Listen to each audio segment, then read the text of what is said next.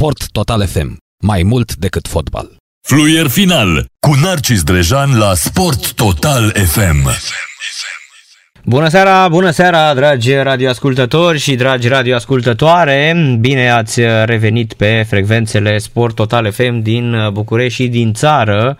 Cele 5 6 care au mai rămas prin țară și evident diaspora care ne ascultă în număr um, exagerat de mare, ca să facem o glumă.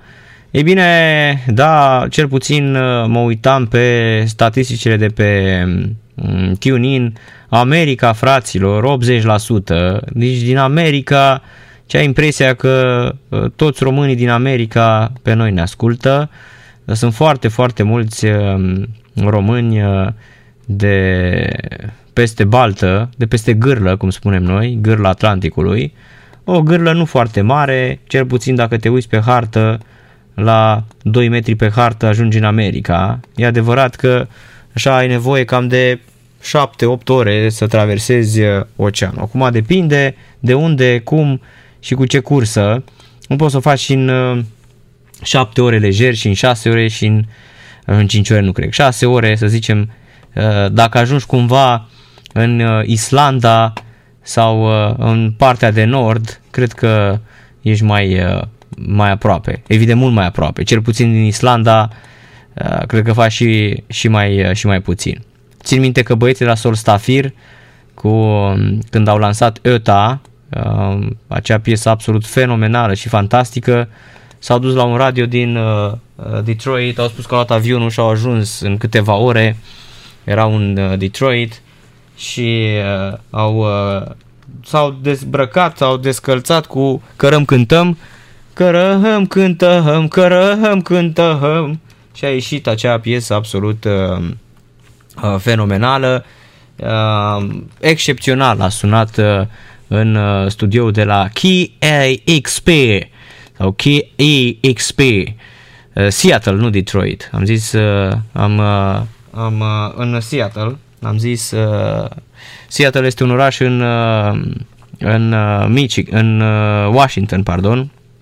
Cred că de regiunea Pacific Northwest, că ne mai pricepem la Americans și um, ce a ieșit uh, o capodoperă șampionilor absolut fenomenală, un album experimental EOTA. EOTA înseamnă um, partea aceea când ziua luptă cu noaptea, da? Cum spuneau uh, basmele lui uh, Petre, culese de Petre Ispirescu, din popor. Asta ascultăm, că n-am ascultat mult sol, Stafir cu EOTA de la Key XP, venită de la Seattle, înregistrată chiar la lansarea albumului. Băieții doar au sărit balta din Islanda, islandezii, și sună fenomenal. Să ascultăm varianta live de studio de la Seattle. În câteva secunde revenim. Stați, stați, stați aproape, nu, nu plecați de lângă radio că nu ceva cu voi. Sport Total FM. Mai mult decât fotbal. Da, șampion era absolut uh, superb, incredibil să vii de la Reykjavik uh, să te urci în avion, uh, ajungi la Seattle cu un pic de noroi pe bocanci, că n-a fost o zi ploioasă și probabil la Reykjavik era frig. E, uite, te gândești astăzi de avea o discuție cu Marian Burlacu. Marian Burlacu în urmă cu o lună, țineți minte, am spus aici la radio la Sport Total FM, cel mai bun jurnalist de rugby din România și un domn în adevăratul sens al cuvântului, un om excepțional, un om cu de o calitate umană fantastică și de un calm incredibil. El toată viața n-a avut weekend liber, el tot timpul a fost lângă rugby din România. Iar la meciul Dinamo Steaua, țineți minte, partida a fost întreruptă pentru că a suferit un infart. Astăzi ne spunea că se simte bine, că este la un regim, nu știe cât mai trăiește, așa ne spunea și vorbea uh, ca un om uh, trecut de 50 și ceva de ani, care se duce spre 60 de ani și spunea nu știu cât mai trăiesc, dar uh, mă gândeam așa la o chestie uh, absolut uh, fantastică uh, și-a amintit uh, lucrurile foarte, foarte simple, pentru că de ele ne vom lovi uh, toată viața. Și eu mi-am amintit de Nicolae Steinhardt și jurnalul Fericirii, în care spunea că un lucru mie îmi pare cert, că lumea oamenilor simpli este o lume complicată, iar lumea oamenilor complicați este o lume foarte simplă. Cu cât sunt oamenii mai sofisticați, cu atât dau mai puțină semnătate formelor, pe când oamenii simpli abia se adună la oaltă că alcătuiesc regulamentele strașnice. Nicolae Steinhardt, Jurnalul Fericirii, uh, dacă nu ați citit-o, vă recomand. Este una dintre cele mai bune uh, cărți despre, despre um, cum a văzut uh, Nicolae Steinhardt relația cu Dumnezeu și ce înseamnă, într-adevăr. Bine, dacă ar fi să mă întrebați despre cea mai bună carte pe care am citit-o la Nicolae Steinhardt, ar fi Dumnezeu în care spui că nu crezi. Dar în Jurnalul Fericirii mai era o chestie, ești asaltat din toate părțile, cu forțe infinit mai tari ca ale tale. Lupți, te înfrâng, le sfidezi, ești pierdut, ataci, râzi, îți ascuzi dinții și cuțitul tinerești. Te furnică fericirea, fericirea de a lovi și tu, fie infinit mai puțin. Nu numai că deznădăjduiești, că nu te declari învins și răpus, dar și guși din plin bucuria rezistenței, a împotrivirii și încerci o senzație de năvalnică, de mentă voioșie. O carte excepțională, un scriitor absolut fantastic. Um, eu tot timpul citesc din el, din uh, Nicolae Steinhardt și Jurnalul Fericirii Ehm, la fel cum uh, uh, filozofii spuneau odată milenari, e o vorbă milenară, un filozof antic spunea că tinerii vor duce lumea de râpă, dar uh, părinții noștri ne spuneau tinerii de astăzi, tinerii de astăzi. Noi, ajuns astăzi, spunem tinerii de astăzi. Și Mihai Rusu probabil că spune și la fel, tinerii de astăzi. Noi, evident, regretăm lucrurile acestea uh, și era o chestie absolut incredibilă. Tot Marian Burlacu spunea astăzi că uh, Um, după acest infart și-a amintit că undeva imediat uh, după uh, Revoluție, Amza Perea, Nikita Stănescu au murit și ei pe la 50 și un pic de ani, s-au consumat rapid. Și cum spunea Cioran cândva, a trimis o scrisoare de condoleanțe, murise o personalitate din Franța. Și a scris, eu nu credeam că un om atât de important poate muri. După ce a trimis scrisoarea văduvei, și-a dat seama că a scris o imbecilitate. Și de atunci toată viața Emil Cioran, când murea cât un prieten sau un apropiat, spunea sincere condoleanțe și cam atât. Ca să nu nuanțezi, la fel, el văzuse, Marian Burlacu spunea că văzuse exercițiul de admirație la Biblioteca franceză în 1990. Și la prima parte a stat lângă Iosif Sava și venise și Liceanu și au tot vorbit, iar el a tras cu urechea. La a doua parte era pe ultimul rând și a dat locul unui tip care era în cârje. Sala Elvira Popescu plină ochi M-am dus în fundul sălii în picioare și a venit Liceanu cu o gagicuță tânără și a tot povestit despre film. Atunci aveam speranțe, astăzi mă uit uh, cum uh, totul se dărâmă. Așa este. În tinerețe, entuziasmul al tinereții nu ia nimeni. După o anumită vârstă avea impresia că toate lucrurile sunt în van și că uh, n-am putut să schimbăm lumea.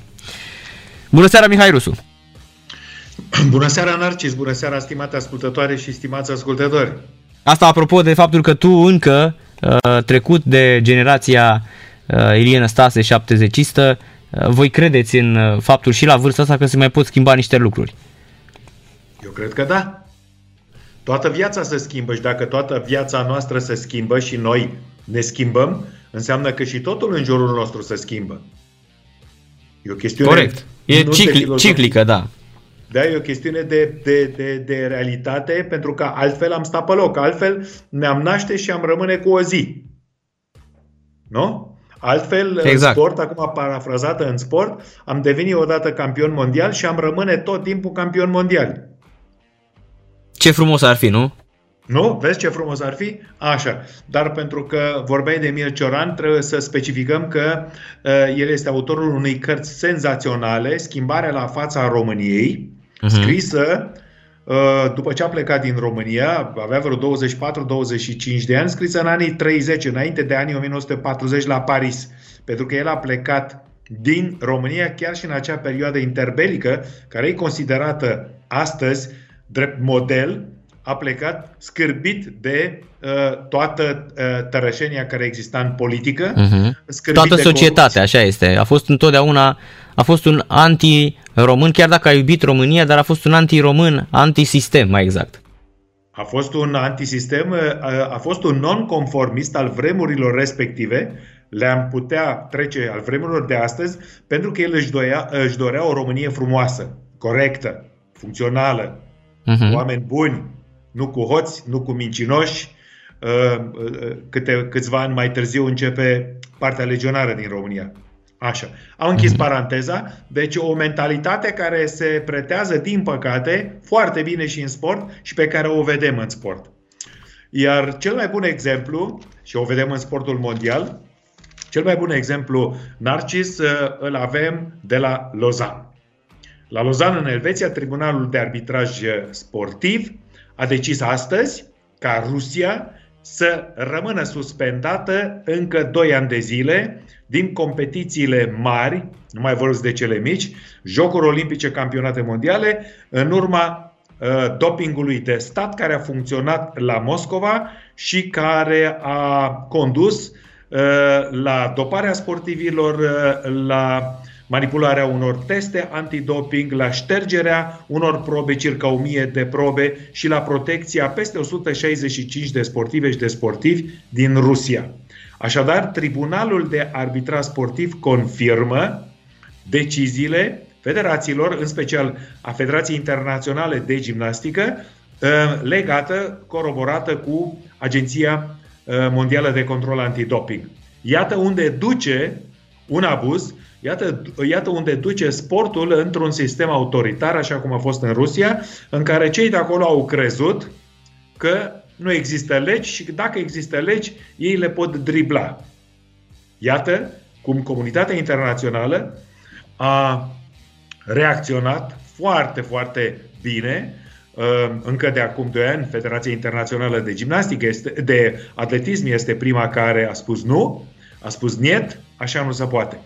Așadar, Tribunalul de Arbitrat Sportiv a decis 2 ani de suspendare cu neparticiparea Rusiei la campionatul mondial de fotbal din Doha, în condițiile în care s-ar califica rușii, și la Jocurile Olimpice, acestea sunt de peste câteva luni de zile, 2021, de la Tokyo. Uh-huh. Știi, profesorul meu de geografie avea o vorbă când uh, mai venea unul din ăsta care păra și păra iurea, Zicea, domn profesor, la nu știu mi-a făcut. El zicea, bine ți-a făcut. Așa și noi uh, din uh, studioul Sport Total FM, bine le-a făcut rușilor. Păi foarte bine, pentru că a dat, încă o dată, a dat, a dat o, uh, o dovadă, o Un exemplu, da. O, dat un exemplu. de moralitate, o probă de respectare a legilor, Înțelegi? Pentru că legile nu sunt făcute numai, numai pentru ei proști, cum să spune România. Da, ei, nu, ei chiar sfidau, adică în momentul în care s-a spus trebuie să colaborați cu OADA și cu da. Comitetul A, Internațional da. Olimpic conform regulamentelor, că și voi la rândul vostru participați în uh, organizați, sunt, în sunt competiții afiliate. Exact. Și da, ei au zis... Ei au zis internaționale de sport. Ei au zis niet Paruschi, Pașor Nahui, Sabah. Așa, da, dar Suc dar, Acum, acum cu bătaie românească, această decizie a Tribunalului de Arbitrat Sportiv este foarte importantă pentru aceia care se dopează în România și care sunt protejați. Iar pe primul loc, reamintesc, a nu știu câta oară în acest an, Federația Română de Haltere cu președintele Nicu Vlad, care este vice, vicepreședinte al Federației Internaționale de Haltere și care se opune reformării Federației Internaționale. Da, după, da. Man, după mandatul de aproape o treime din viață a maghiarului Tamas Ayan, care a făcut praf acolo. Da, Nicu Vlad, unul dintre, hai să spunem, unul dintre oamenii ținuți așa în palmă de un sistem foarte dubios. Uite, uite că s-a întâmplat. Da? Uite că s-a întâmplat, uite că 20 de sportivi din România uh, sunt dopați și uh, uh, echipa României va participa cu un loc da, foarte, foarte Mie mi se pare uluitor că nimeni din Comitetul uh, Olimpic Sportiv Român nu-i cere demisia. Adică nu-l păi trage, unul nu-l trage la răspundere. Bă, nene, tu vezi că toate medalile câștigate ne-au fost retrase din cauza federației pe care o păstorește acolo? Da, de 8 ani de zile. Adică de 8 ani ție ți tot retrag medalii olimpice de, de, de, de la Sydney încoace, de la Londra, ei tot îți Londra. găsesc, uh, uh, tot găsesc tot felul de și el cade chestii. Stai, da, stai, și până acum, până deci acum, cred că dacă îl iei, de pe, îl iei de pe Intercontinental și îl arunci, el cade, se zgârie așa un pic, se șterge de praf cade și se... Exact, pleacă. Narcis, gândește-te că acest Nicu Vlad a fost vicepreședinte al Comitetului Olimpic Român Gândește-te, astăzi este membrul în COSR. Încă a rămas membru. Îți dai seama ce proptele are, de cade tot, de, de, de ce protecție puternică are, pentru că este aproape intangibil. Asta este, e, mi se pare și mie incredibil. Bă, dacă chiar așa, vă, nu-l atinge nimeni, nu-l ia nimeni pe omul ăsta, nu-l găsește, bă, Nu. chiar așa, nu, ok, hai să înțeleg, da, nu-l dai afară. Ok, am înțeles. Cum îl dai afară din sport dacă Da, suspenzi? păi nu, nu, dar eu spun, Narcis, dar o clipă. unul O să se clipă, întrebe Narcis. unul așa într-o ședință de la COSR să zică, mă Nicule, bă, dar voi ce faci acolo? Voi, voi acolo ce, laborator de droguri, ce e acolo? Pe bune. E laborator de droguri. Uh, Narcis, o chestiune foarte, o chestiune foarte, foarte importantă. El a fost încă în mișcarea internațională și a fost una dintre marile, uh, să spunem, uh, uh, proptele ale, ale corupților din haltere în- pe plan mondial. El este acela care cu cât avea 16-17 dopați, acum are 20 de dopați, a trecut cu bine ori fiecare mandat în care au fost aleși membrii Comitetului Olimpic din România. Acum, el are o serie întreagă de probleme internaționale, de, dar sunt unii în România care nu văd, nu aud. Semnele mafiei. Nu știu.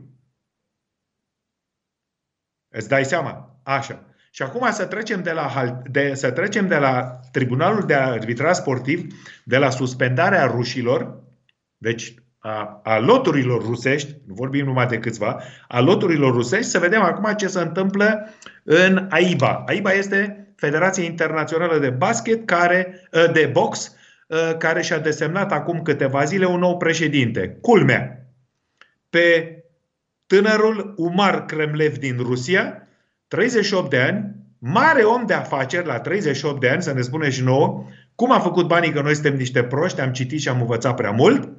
La 39 de ani este un businessman care l-a bătut pe un olandez, adică la uh, congresul care a fost uh, virtual, uh, din 155 de federații naționale, 86 au votat pentru candidatul rus. Candidatul occidental, un olandez, a picat.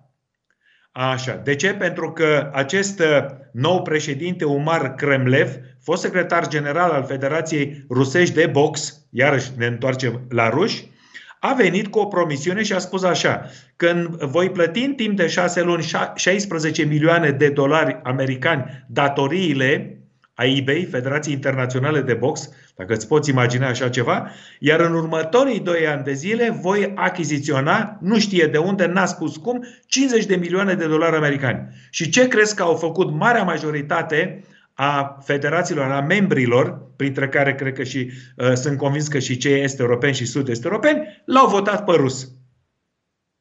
Comitetul Internațional Olimpic însă nu vede cu ochi buni. După Jocurile Olimpice de la Tokyo, va discuta situația boxului internațional. Pentru că, uh, pentru că uh, la Jocurile Olimpice din 2024 uh, există posibilitatea, dacă Federația Internațională de Box se reformează, să aibă dreptul să revină în familia olimpică. Sunt curios ce se va întâmpla la Tokyo. Nu știm încă, nu avem încă datele exacte ale Comitetului Internațional Olimpic despre participarea boxerilor și boxeriților la Tokyo și din câte știu sunt categorii și sunt, e un număr redus, s-au redus anumite categorii, probabil, adică mai mult ca sigur că acelea care au, fost, au avut cei mai mulți dopați sunt scoase din programul olimpic. Iată unde a adus, iată unde duce în atletica grea, haltere și box, unde, unde duc aceste uh, evaziuni uh, și nerespectări grosolane ale regulamentului olimpic. Trecem la alte federații internaționale, unde abuzul e la ea acasă. Federația Internațională de Patinaj. Ieri, la Curtea Europeană de Justiție de la Luxemburg, procesul intentat de anumiți patinatori și patinatoare care și-au creat circuitul lor uh, și care au dorit să să concureze în acest, în acest șir de competiții, au fost amenințați de Federația Internațională de Patinaj că dacă vor lua parte, vor fi suspendați. Iar iar Curtea Europeană de Justiție de la Luxemburg, deci nu e vorba de drepturile omului, acolo e la Strasburg, să facem diferența pentru ascultători și pentru ascultătoare. Deci, Luxemburgul, Curtea Europeană de Justiție, care se ocupă cu probleme juridice și economice, a dat dreptate sportivilor și sportivelor pentru că Federația Internațională de Patinaj încalcă legile europene în care concurența liberă și deplasarea liberă și decizia liberă sunt drepturi fundamentale. Corect. Ce părere ai de această chestiune? Adică erau obligați sportivii și sportivele patinatorii și procesul a început din Germania, de la patinatorii și de la patinatoarele din Germania, care au spus așa Federației eh, Germane și Federației Internaționale. De ce nu ne dați dreptul să venim cu sponsorii noștri? Pentru că noi patru ani de zile între campionate mondiale și jocuri olimpice trăim din acești bani. Ori la Jocurile Olimpice, în special, nu avem voie cu două săptămâni înainte și cu o săptămână după să purtăm, să expunem sponsorii noștri, care trebuiau boicotați față de sponsorii Federației Internaționale de Patinaj, uh, uh, combinați cu sponsorii Comitetului Internațional Olimpic. Bani. Toate încep de la bani. Normal. Așa. Uh, deci, iată, am făcut o scurtă trecere în revistă și nu m-am oprit. Pentru că acum mergem la tenisul nostru, care tot așa a trăit ieri o zi mare de tot, la curtea de apel Alba Iulia, pentru că sunt foarte curios și abia aștept reacțiile eh, Federației Internaționale de Tenis, reacțiile Asociației Jucătorilor Profesioniști ATP-ului și reacțiile Asociației Jucătoarelor Profesioniste de Tenis VTA-ul, după ce Curtea de Apel Alba Iulia de ieri a desfințat decizia uh, Ministerului Tineretului și Sportului transmisă Federației Române de Tenis în această conjunctură, în care în 2019 să se organizeze o adunare generală a Federației Române de Tenis uh, cu cluburi uh, departamentale conduse și manipulate, care să-l aleagă să-l desemneze, de fapt, pe singurul candidat a președinției a Federației Române de Tenis, Ion Țiriac, care, bineînțeles, fiind singurul candidat, a devenit și președinte, dar numai în condiții, în condiții în care justiția din România nu le recunoaște. Iar Curtea de Apel Alba Iulia, așadar, uh, a, a uh, dat o decizie uh, prin care arată că Ministerul Tineretului și Sportului în, în, cele, două, în, în cele două mandate fie cu Bogdan Matei, fie cu Ionut Stroie, din partide diferite, au dat acte administrative ilegale prin care dau puterea unor găști de marionete conduși din spate de grupuri de interese care căpușează sportul. Este, uh, este textul pe care l-a pus pe Facebook uh, Marius Vecerdea, șeful opoziției din tenis, acela care a dus toate aceste procese, care după șase procese câștigate definitiv și irrevocabil, șapte dacă nu, la Curtea de Apel București, mai câștigă unul acum la Curtea de Apel Alba Iulia. Acum, în uh, un scurt, uh, o scurtă cronologie, în mai-iunie 2019, Bogdan Matei, ministrul de atunci al, al Tineretului și Sportului, a dat aviz Federației Române de Tenis pentru organizarea adunării generale cu învingătorul singurul Ion Țiriac, impus politic. Uh, Ionut Stroie nu a revocat această, acest aviz, în 2020 când a preluat el. Nu a revocat acest aviz la cererea opoziției cu liderul uh, uh, Marius de Cerdea, deci uh, opoziția din Federația Română de Tenis. Scopul era clar, nu? ca să-l pună pățireac în față cu gașca lui, uh, uh, scopul era am, uh, uh, am, uh, monopolizarea sportului românesc, a tenisului, ca să fie uh, condus de un om avid de putere și de influență, așa cum este Ion Țiriac. Sportul românesc trebuia și este condus de un sistem retrograd corupt și deocamdată deocamdată de mulți ani de zile, vreau să cred că de azi înainte numai, sau din 2021, politizat. Ce urmează acum? Corupt nu știu dacă e neapărat corupt, pentru că nu avem vreo dovadă că a fost, nu știu... Avem, avem, avem acum. Păi, avem acum. Ai, spune-mi unde, uite, de exemplu, spun și de băiatul ăsta de, uh, cum îl cheamă, de um, șampionul ăsta de Nicu Vlad, că nici el nu cred că e de corupție aici, e pur și simplu vorba de inconștiență, no, de păi, nepricepere. Păi, nu contează corupția nu e conștientă sau inconștientă. Corupția este o faptă. Adică, da, da, revenind, eu nu i-am văzut da. pe ei să fie anchetați în vreun dosar de... Păi bă... nu, păi nu, tocmai din cauza asta, acum vine. Faptul că și Ilie Năstase a fost președinte... Adică a fost... corupția știi cum e până la urmă, că se definește a fi un abuz uh, în care ai conflict de interese, aici, favoritism, nepotism, șantaj, așa, spălare de bani. Acum, acum ajungem la chestia asta. Faptul că din 2016, atât la Federația Română de Tenis, Curtea de Apel și Justiția a anulat adunări generale cu efecte, dar acei oameni, George Cosac, Adrian Marcu, Răzvanitu, de exemplu, au rămas pe funcții și pe aceste poziții ilegale, în numele Federației uh, Române de Tenis, au semnat documente, meciuri, Cupa Davis, Cupa Federației, Faptul că au condus, au și organizat adunări generale, au făcut și descărcări de bugete pe care nu aveau voie să le facă pentru că nu erau pe poziția care le conferea acest drept legal, la fel cum și Ilie Năstase, în anii 2004, 2005 până în 2007, nu a fost trecut în registrul juridic al Federației al Ministerului Justiției, ca președinte al Federației Române de Tenis, dar a semnat bani Uh, bani publici, bani primiți de la Guvernul României, păi ce sunt, ce sunt, ce sunt aceste ce sunt aceste, uh, aceste gesturi și aceste practici? Sunt falsuri, abuzuri, nu de pe poziție, în documente cu acte publice și cu bani publici. Mai rău de atâtea nu se poate. Corect. Nu se poate. Bine, așteptăm, eu tot aștept că tot s-a tărăgănat procesul de atâția ani și nu de vine... Uite că am ajuns, așa, am ajuns acum, am ajuns acum, procesul a fost mutat de la București, special cerut de avocații lui S-a dus la Budapesta.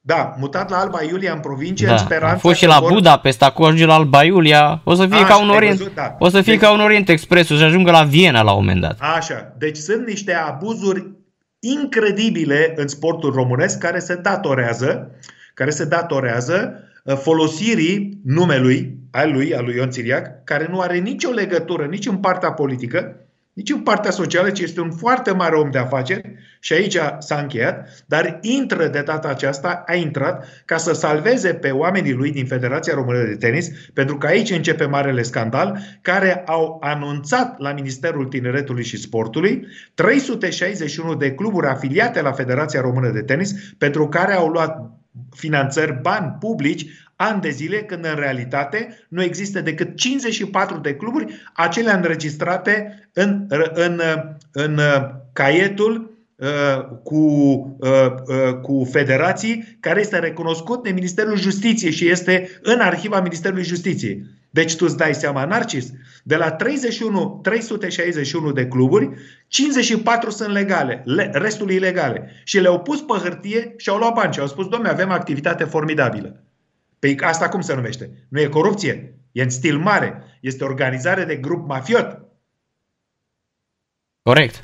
Și de lapidare de bani, de bani publici. Și pe colac peste pupăză, Vine acum situația în care tot Ion Țiriac și cu George uh, uh, uh, uh, Cosac și cu Gașca uh, de anul trecut au făcut o cerere către Guvernul României semnată de Minister, Ministrul Tineretului și Sportului, acest uh, Bogdan Matei, care s-a dus la guvernul Viorica Dăncilă, prima, uh, primul ministru, prima ministră, parafat de Orlando Teodorescu, uh, uh, Teodorovici, care era ministrul de finanțe și care din fondul de urgență al guvernului, uh, Madame Dăncilă, le-a dat peste 300 de mii de euro, bani, din fondul de rezervă încă o dată al guvernului, pentru un turneu de tenis particular, o afacere particulară, turneul VTA București, că ar fi că, că ar concura Simona Halep. Bineînțeles, Simona Halep nu a concurat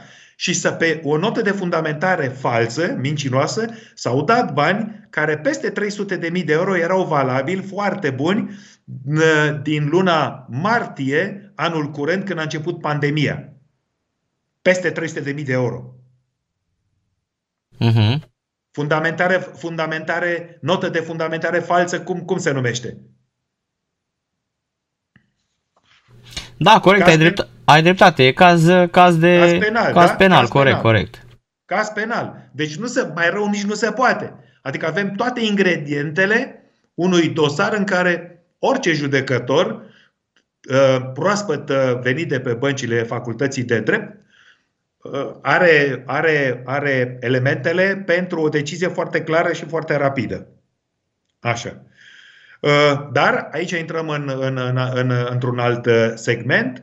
Uh, Încă o dată, iată uh, ce s-a întâmplat și așteptăm acum reacțiile Federației Internaționale de Tenis, pentru că în, acest, în aceste condiții Federația Română de Tenis uh, în, cu cele 31 de cluburi și fiind ilegală, că fiind contestată în justiție, nu, avea, uh, nu, nu- nu, nu putea să fie afiliată la Federația Internațională. Doar dacă cineva a dat telefon și a arătat, domnule, noi suntem membri ai Federației Internaționale de Tenis. Dar în moment, din moment ce erau în procese și erau, conte- era contestată ca ilegală, pentru că Ministerul Tineretului și Sportului a scos 188 de cluburi cu situație juridică incertă. Și pentru că situația aceasta este națională, sunt multe federații care sunt în aceeași situație. De aceea și 18 au fost tăiate de la finanțare. Am încheiat paranteza. Așteptăm reacția Federației Internaționale de Tenis, Federația ATP-ului și a VTA-ului. Pentru că și ATP-ul și VTA-ul au dat licență de organizare pe teritoriul României, în care nu se poate desfășura decât sub egida Federației Române de Tenis competiții internaționale. Și legea 69 spune că orice competiție internațională în România se desfășoară sub egida Federației și sub controlul și avizul, aprobarea Ministerului Tineretului și Sportului. Mai există ceva de comentat?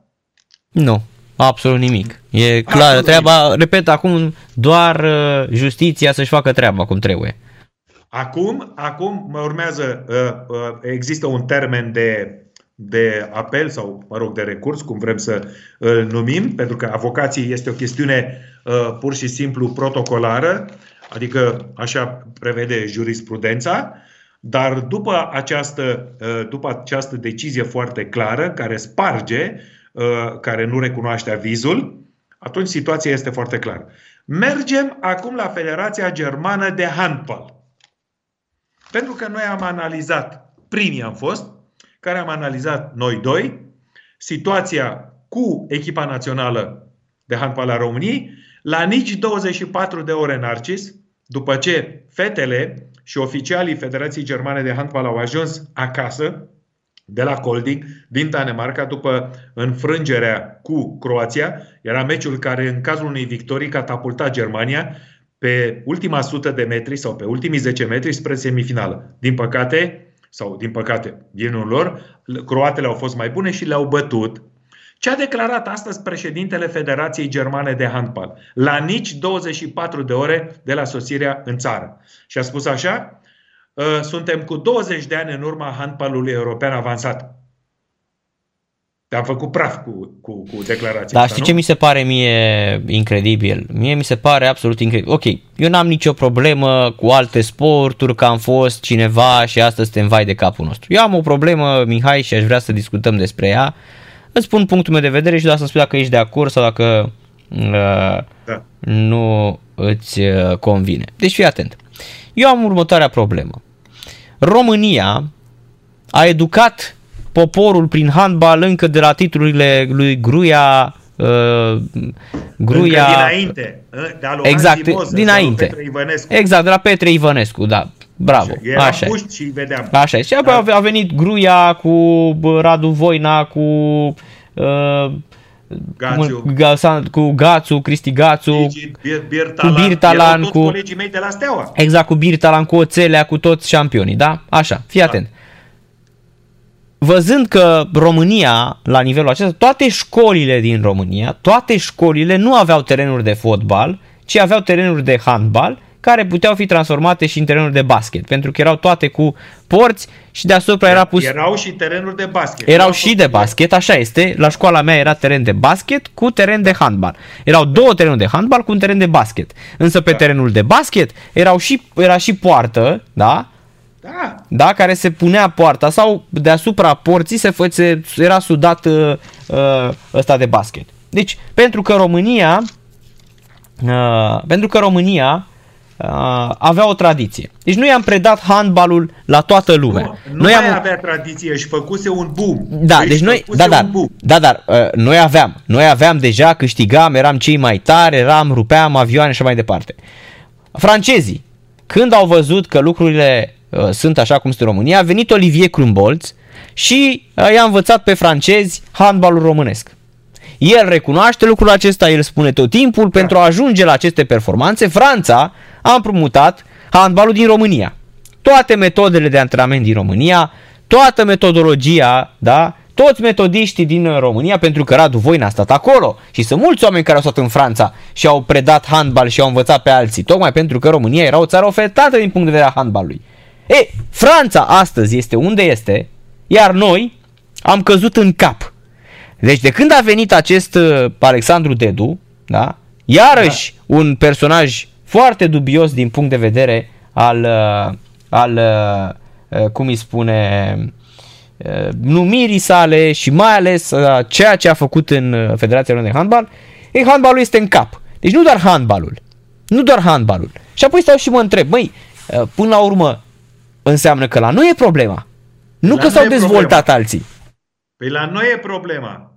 E, La noi e problema și acum, acum pentru că ai adus, uh, ai adus acest subiect foarte interesant, ce a făcut francezul e mizilic pe lângă ce au făcut nemții și trebuie să fac un parantez pentru generațiile mai tinere, pentru că uh, handbalul feminin și masculin din România în 11 din anii 50, în anii 60 era top în lume, că atunci se juca handbal în 11. După 1961 uh, uh, uh, începe perioada cu handbal în șapte. Iar să vezi ce import a avut Germania, Federația Germană de Handbal din anii 70. L-a avut pe Simon Schobel din Sibiu, care era SAS, a jucat la Steaua, a venit aici și a devenit antrenorul federal al Germaniei. A crescut-o. A venit apoi Petre Ivănescu din generația formidabilă cu Hansi Moser.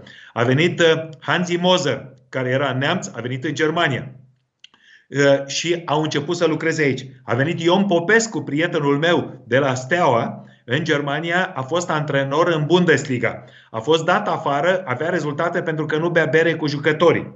A venit uh, Hansi Schmidt în anii 70, tot neamț, uh, bănățean, șvab, și a jucat la Gummersbach și Gummersbach domina 5, 6, 7 ani de zile în Europa uh, Cupa Campionilor Europeni.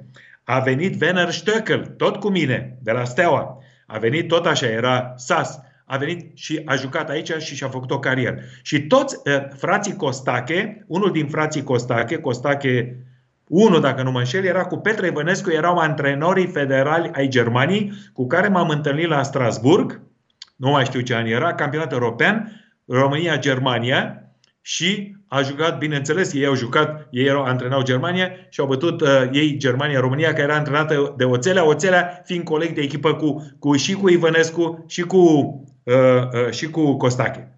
Deci, faptul că nemții și francezii au fost receptivi și au învățat de la profesorii lor și au, au luat au luat cei buni, au ascultat. Nu au mers pe mentalitatea românească. Lasă vă ce ne spun ăștia, ca la fotbal. Revin imediat la Christoph Daum.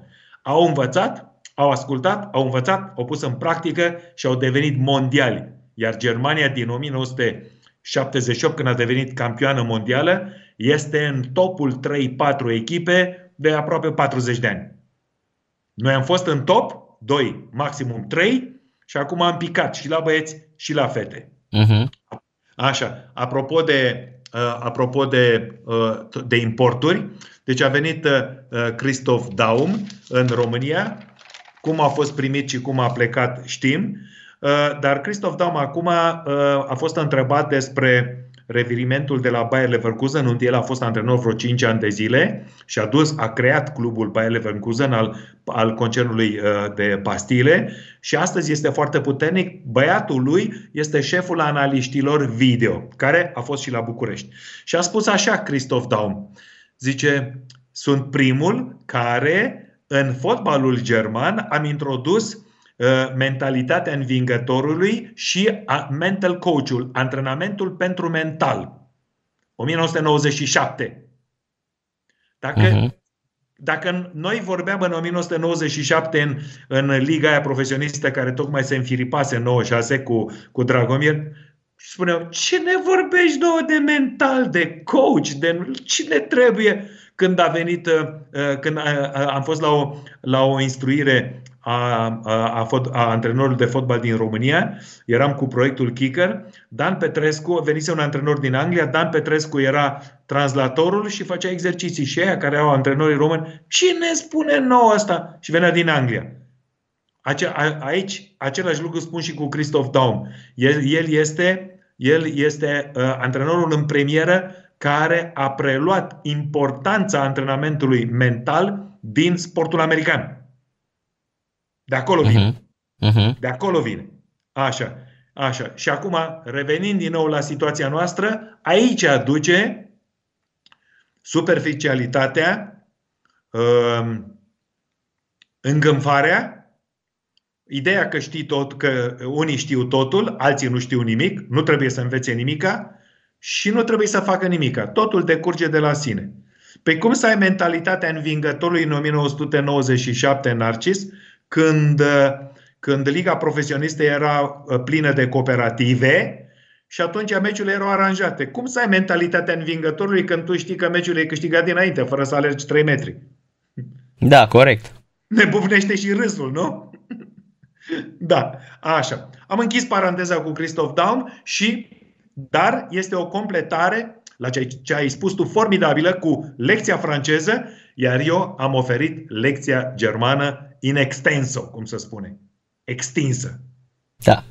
Îți dai seama câți, câți dai seama câți antrenori și jucători top din România, campioni mondiali și europeni, lucrau în Germania. Pe lângă faptul că în Germania lucra la Federația uh-huh. Germană de Volei Sebastian Mihailescu. La Federația Germană de Basket lucra Marian Albu, care era și antrenorul de la Wolfsburg, campioana Germaniei, marele basketbalist de la Dinamo. Eu l-am cunoscut. Uh, lucra la, la Federația Germană de Canotaj la 8 plus 1 la Duisburg, la Centrul Olimpic. 8 plus 1 este schiful care este celebru în Germania. Fostul meu profesor de la Institutul de Educație Fizică și Sport, Puiu Dângă, care avea specializare uh-huh. natație.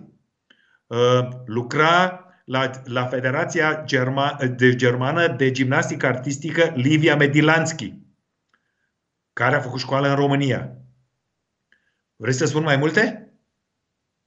Te rog. Uite, te rog. Nu, pe, uite, uite, uite, uite, câtă, uite câtă, câtă calitate românească a plecat și a ajutat la dezvoltarea sportului german și cei din urmă, cei din urmă, din spatele lor au fost fericiți că pleacă aceste valori, că nu mai au nevoie de concurență. Și atunci mediocritatea a luat locurile la loturile olimpice și uite unde am ajuns.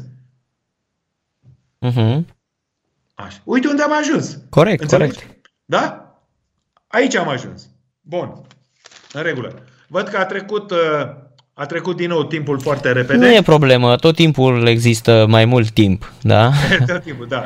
Dar acum vreau să văd uh, la ora 19, ora mea, știrile și după aceea, uh, după aceea, după aceea vedem unde te uiți, la, unde te uiți la știri, uh, Mihai, Știi, în Germania? Întâi la CDF, la al doilea post de stat, că e ora 19 și la ora uh-huh. 20 ore Europei Centrale urmează primul, uh, primul uh, canal vezi? de televiziune de stat. Și da? ăștia stau cu bani publici, vezi?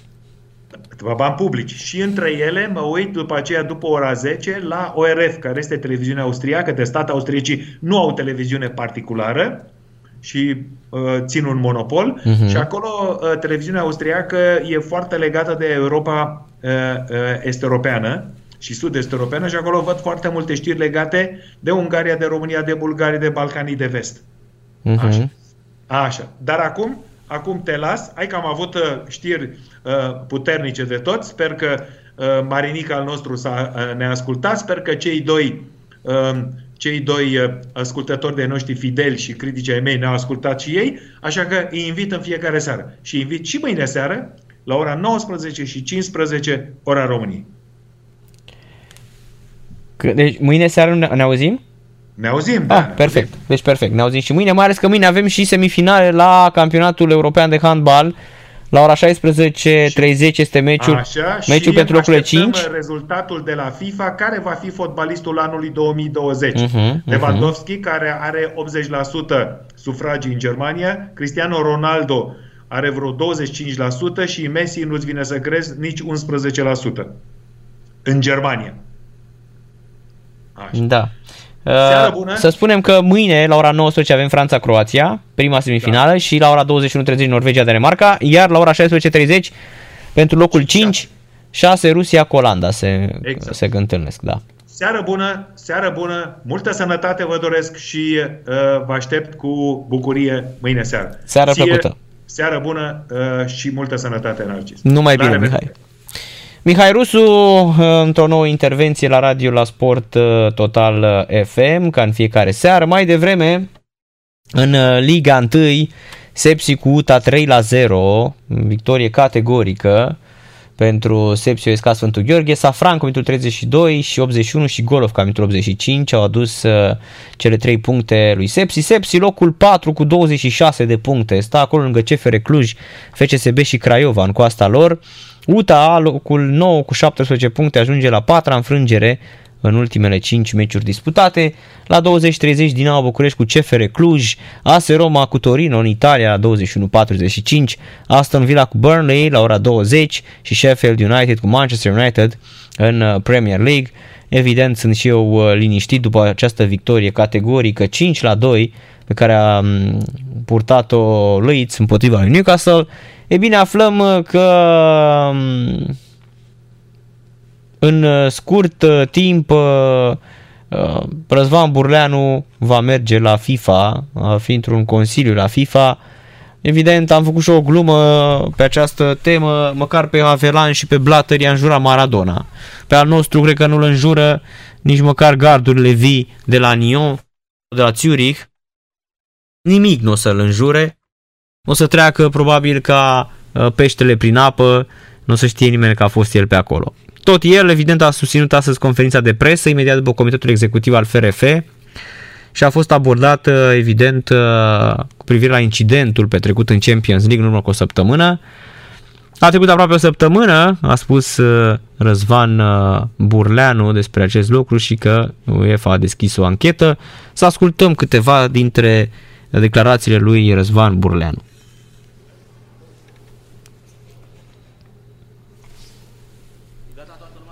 Ia să vedem dacă toată lumea e gata, să-i luăm cu lopata și să vorbească domnul Mr. President of Romanian Federation Football uh, Team. Cu mască regulamentar, mască cu FRF. Aveți cuvântul, uh, domnule președinte. seara.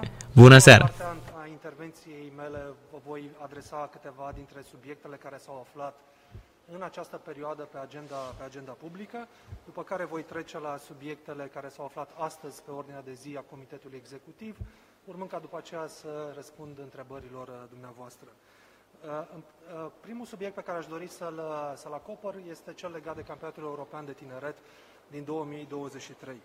Ei bine, ga- găzduirea Campionatului European de Tineret din 2023 e un mare succes pentru România și totodată o oportunitate unică pentru a ne menține pe harta țărilor care găzduiesc evenimente sportive ma- majore. După cum ați văzut, este și, prima, este și o premieră, în sensul în care suntem prima țară care reușește să găzduiască campionatul european de tineret pentru a doua oară. Ceea ce, cum vă spuneam și în, după ședința precedentă de comitet executiv, nu este o surpriză. Fiindcă încă de la bun început știam cât de mult apreciază UEFA, echipa Federației Române de Fotbal, știam foarte bine că avem o colaborare extraordinară cu UEFA Events, astfel încât, așa cum vă spuneam mai devreme, această decizie a UEFA nu vine absolut deloc ca, ca o surpriză, ci mai degrabă ca o confirmare a faptului că în momentul de față avem know-how-ul necesar în cadrul Federației Române de Fotbal de a găzdui evenimente de cel mai înalt uh, nivel. România va găzdui două din cele patru, din cele patru grupe, o grupă la București, o grupă la, la Cluj-Napoca. Ați văzut deja și decizia noastră în ceea ce privește cele patru stadioane, două stadioane din București, două stadioane din Cluj-Napoca. Arena Națională, stadionul Steaua din, din București, Cluj Arena și Dr. Constantin Rădulescu din Cluj-Napoca. Eu nu știu, se aude foarte, foarte prost, așa că o să încercăm cumva să și poate găsim ceva să audă mai bine. Ia stați să lucrez pe aici pe la niște setări șampioni, să auzea îngrozitor, că mie mi se pare că se aude foarte prost, probabil mașini trebuie să dați la maximum, ia, să vedem. mai mult baza de selecție pentru prima, pentru prima reprezentativă. Gata. Al doilea subiect este legat de Consiliul, de Consiliul FIFA. Referitor la Consiliul FIFA, nu aș vrea să vedem accederea mea în Consiliul FIFA ca o realizare personală, ci ca o performanță pentru, pentru România. De altfel, este o oportunitate unică pentru țara noastră de a juca un rol important în diplomația sportivă. Este pentru prima dată când România va avea un reprezentant în cadrul Forului Internațional Fotbalistic din 1923 până în prezent, de la filiera din 1923 până în prezent. Cu siguranță voi fi și cel mai tânăr membru al Consiliului FIFA, de un lucru cu care m-am obișnuit și v-am obișnuit, v-am obișnuit și pe, pe dumneavoastră. Totodată este o victorie și pentru toți cei care m-au susținut încă din 2014 până, până în prezent. Este și un răspuns în același timp pentru toți cei care au căpușat fotbalul românesc și se pare că unii mai, și-ar mai dori să o mai facă și, și astăzi. Și cred că modelul nostru, acest, acest mod integru de a face lucrurile, poate reprezenta un model și pentru alte sectoare de activitate din uh, societatea noastră și cred că răspunsul e unul foarte simplu. Se poate reuși în România și fără să fii, fără să fii corupt. Pentru zona de management sportiv, fiindcă vorbim totuși de o componentă de management sportiv, accederea în Consiliul FIFA este asemeni unui jucător care are posibilitatea să evolueze pentru câștigătoarea de Champions League, astfel încât, uh, cu siguranță, voi încerca să reprezint interesele fotbalului european cât mai bine la, la, nivel, la nivel de FIFA. După cum ați văzut, suntem patru candidați pe patru locuri, ceea ce înseamnă că va fi doar o formalitate care, pe care însă trebuie să o așteptăm în, uh, pentru a se petrece în cadrul Congresului UEFA de anul viitor. Pentru celelalte posturi, uh, de la nivelul Consiliului FIFA, vom avea ale, alegeri efective. Pentru, uh, de exemplu, sunt trei candidați pentru postul de vicepreședinte rezervat federațiilor din Marea Britanie pentru un mandat de 2 ani de zile. Deci avem trei candidați pe acest, pe acest post, la fel cum avem două candidate pentru postul rezervat unei femei în Consiliul FIFA pentru un mandat de, de patru ani de zile. Iarăși, cred că acest, acest pas ne va ajuta foarte mult uh, și mă refer acum ca și, ca și federație, Uh, federație sportivă, fiindcă cu siguranță credibilitatea și reputația noastră la nivel internațional câștigată în ultimii șase ani se vede în acest, în acest moment. Acum depinde de noi ca toate aceste atribute să le putem transforma într-o valoare de asociere a Federației Române de Fotbal cu partenerii săi la nivel național. Lucru, care, lucru în care sunt foarte încrezător și o să și vedeți în lunile următoare diferite diferite asocieri pe, în care Federația Română de Fotbal intră. Un alt subiect pe care aș dori să-l acopăr în intervenția mea din această, din această seară face referire și la incidentul uh, din Champions League. Ei bine, a trecut aproape o săptămână de la incidentul de pe Parc de Prince și ați văzut că în toată această perioadă de, de timp au apărut elemente, elemente noi. Acesta a fost și motivul pentru care nu am apărut în spațiu public și am preferat să nu am o altă reacție decât cea pe care am avut-o imediat la vremea respectivă, Uh, în tot acest context care se dovedește a fi unul destul de fluid. Știți foarte bine, UEFA a demarat deja, deja o anchetă, e, e o anchetă care se derulează în momentul de față pentru a descifra toate detaliile și întregul context al acestui, al acestui incident. Prin urmare, nu ne rămâne decât să așteptăm finalizarea acestei anchete și, bineînțeles, să vedem care va fi concluzia UEFA. Având în vedere, în schimb, toate informațiile care au apărut în spațiu public în toată această perioadă de timp, vă informez pe această cale că am luat decizia de a sesiza UEFA pentru a deschide o investigație și în ceea ce privește acuzațiile de rasism ale componenților echipei turce înainte de incidentul cu Sebastian uh, Colcescu, înainte de incidentul cu Sebastian Colțescu. După cum știți, la această oră UEFA deja a demarat și eu această, această anchetă, astfel încât uh, se pare că e o anchetă care se, se complică, intrând și pe această nouă pistă.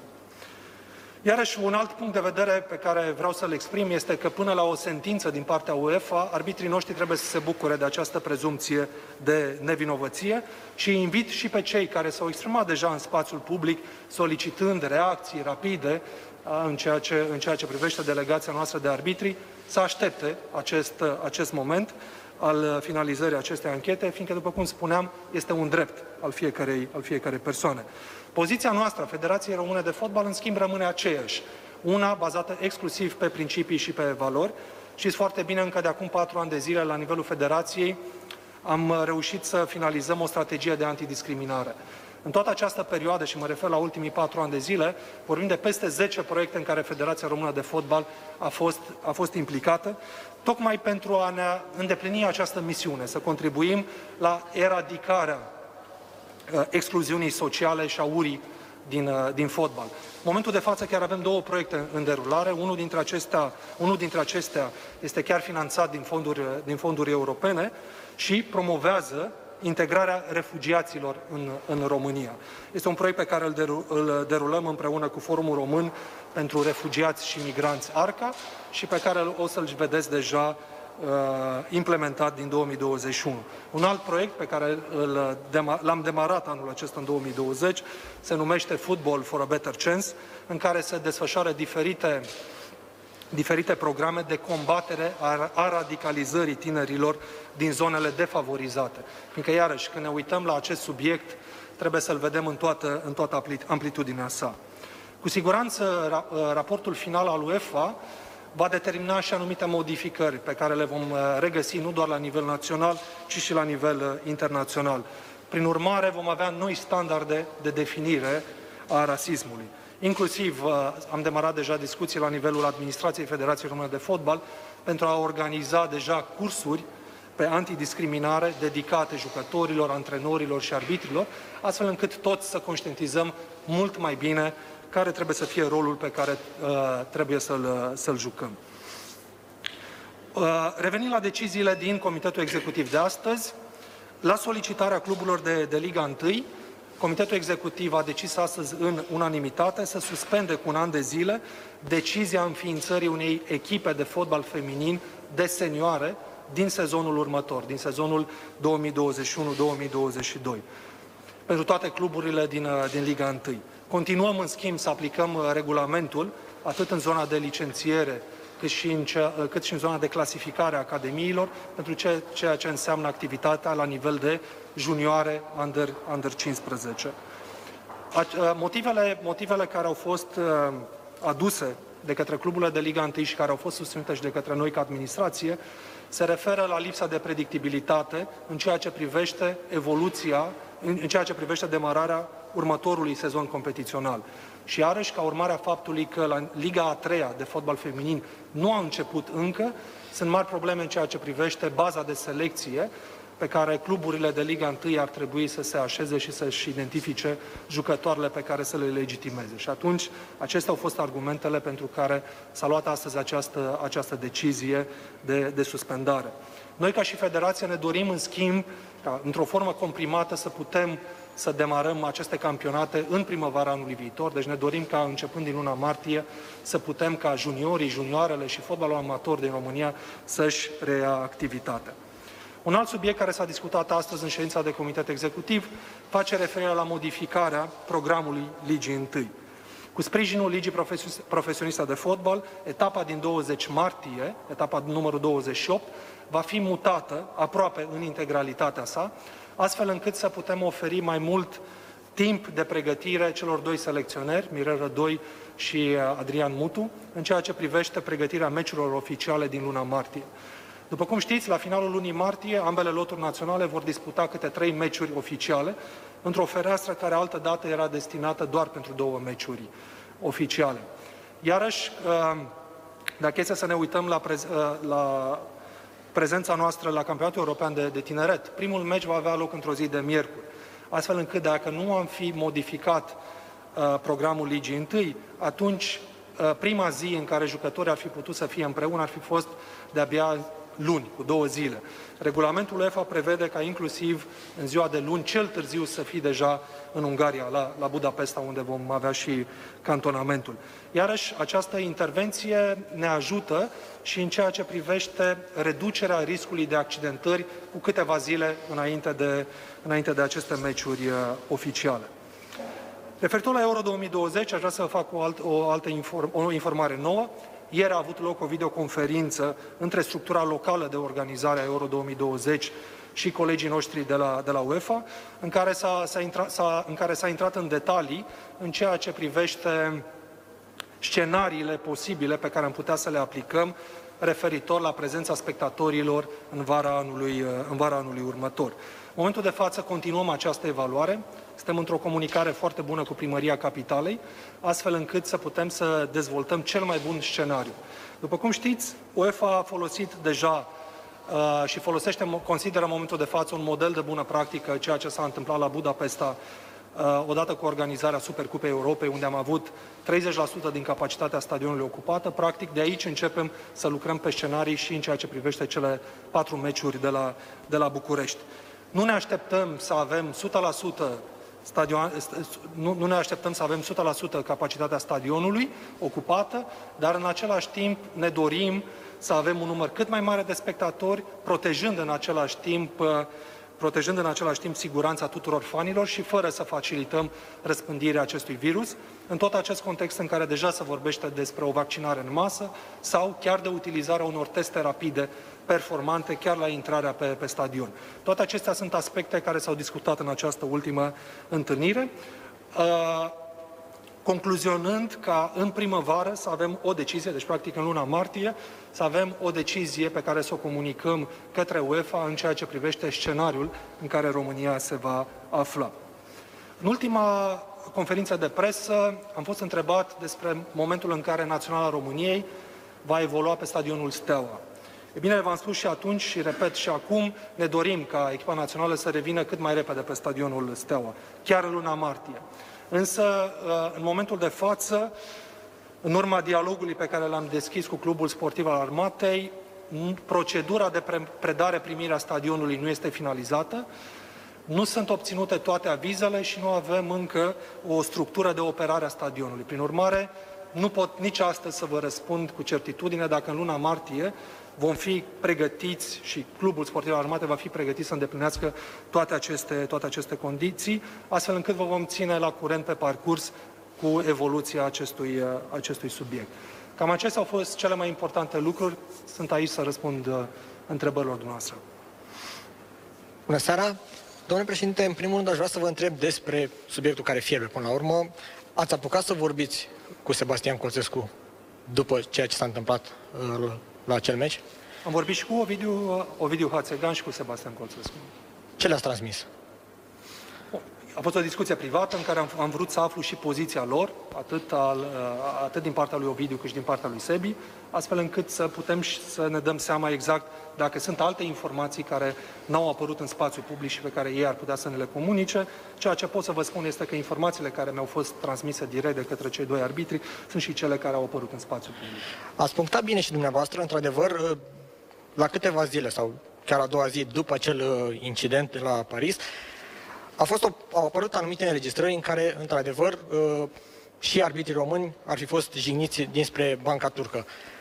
În acest context, nu vi se pare că Federația Română de Fotbal s-a grăbit puțin, delimitându-se de ceea ce s-a întâmplat acolo, chiar în seara evenimentului? Nu, absolut deloc. Acesta este motivul, cel pe care l-ați anunțat dumneavoastră, pentru care am sesizat UEFA să deschidă o altă anchetă pentru a putea să investigheze exact ceea ce s-a întâmplat până la incidentul cu Sebi Colțescu. Da? Și toate aceste acuzații de rasism, în ceea ce privește implicarea, implicarea stafului tehnic a echipei, a echipei turce. Uh, multă lume uh, și-a exprimat în uh, public dorința de a vedea și o reacție din partea domnului Vasaras cu privire la acest subiect, mai ales că oricum sunt și probleme în, în România cu arbitrajul. Cred că nu avem meci fără o greșeală gravă de arbitraj. Și am dorit să știm ce se întâmplă, pentru că n-am văzut niciun punct de vedere. Cred că dacă îi cereți un punct de vedere, o să-l, o să-l aibă. Da? Dacă ne referim la, la Chiros Vasara. Da?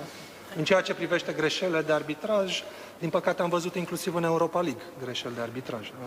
Ceea ce înseamnă încă o dată un argument în plus că ai nevoie de această, de această implementare de VAR, da? nu doar în Liga 1, dar inclusiv în, în, în Europa League. Da? După cum știți, uh, UEFA va implementa VAR-ul în Europa League din sezonul următor. Mă refer la grupele Europa League. Domnule președinte, ce riscă Sebastian Colțescu dacă este găsit vinovat de UEFA pe plan intern? Nu știm momentul de față, da? așteptăm să se finalizeze această anchetă din partea, din partea UEFA, așteptăm și noi ca for uh, fotbalistic să vedem care este rezultatul anchetei în ceea ce privește echipa din, echipa din Turcia, da? după care, bineînțeles, o să vedem care sunt pașii pe care îi vom, uh, îi vom urma. E văzută mai rău România în acest moment? Poate Hațegan să piardă uh, șansa de a arbitra la Euro 2021? Nu, cred că este exclus acest lucru, adică și imaginea României nu cred că a fost, a fost afectată, mai ales că, pur și simplu, ați văzut deja foarte multe opinii în spațiul, în spațiul public, inclusiv în spațiul francez, da? Le Figaro, Le Point, care a vorbit inclusiv despre, despre un militantism care vine din partea lui Dembaba. Da? Deci sunt aspecte în momentul de față care, practic, nu cred că poate influența imaginea arbitrajului românesc.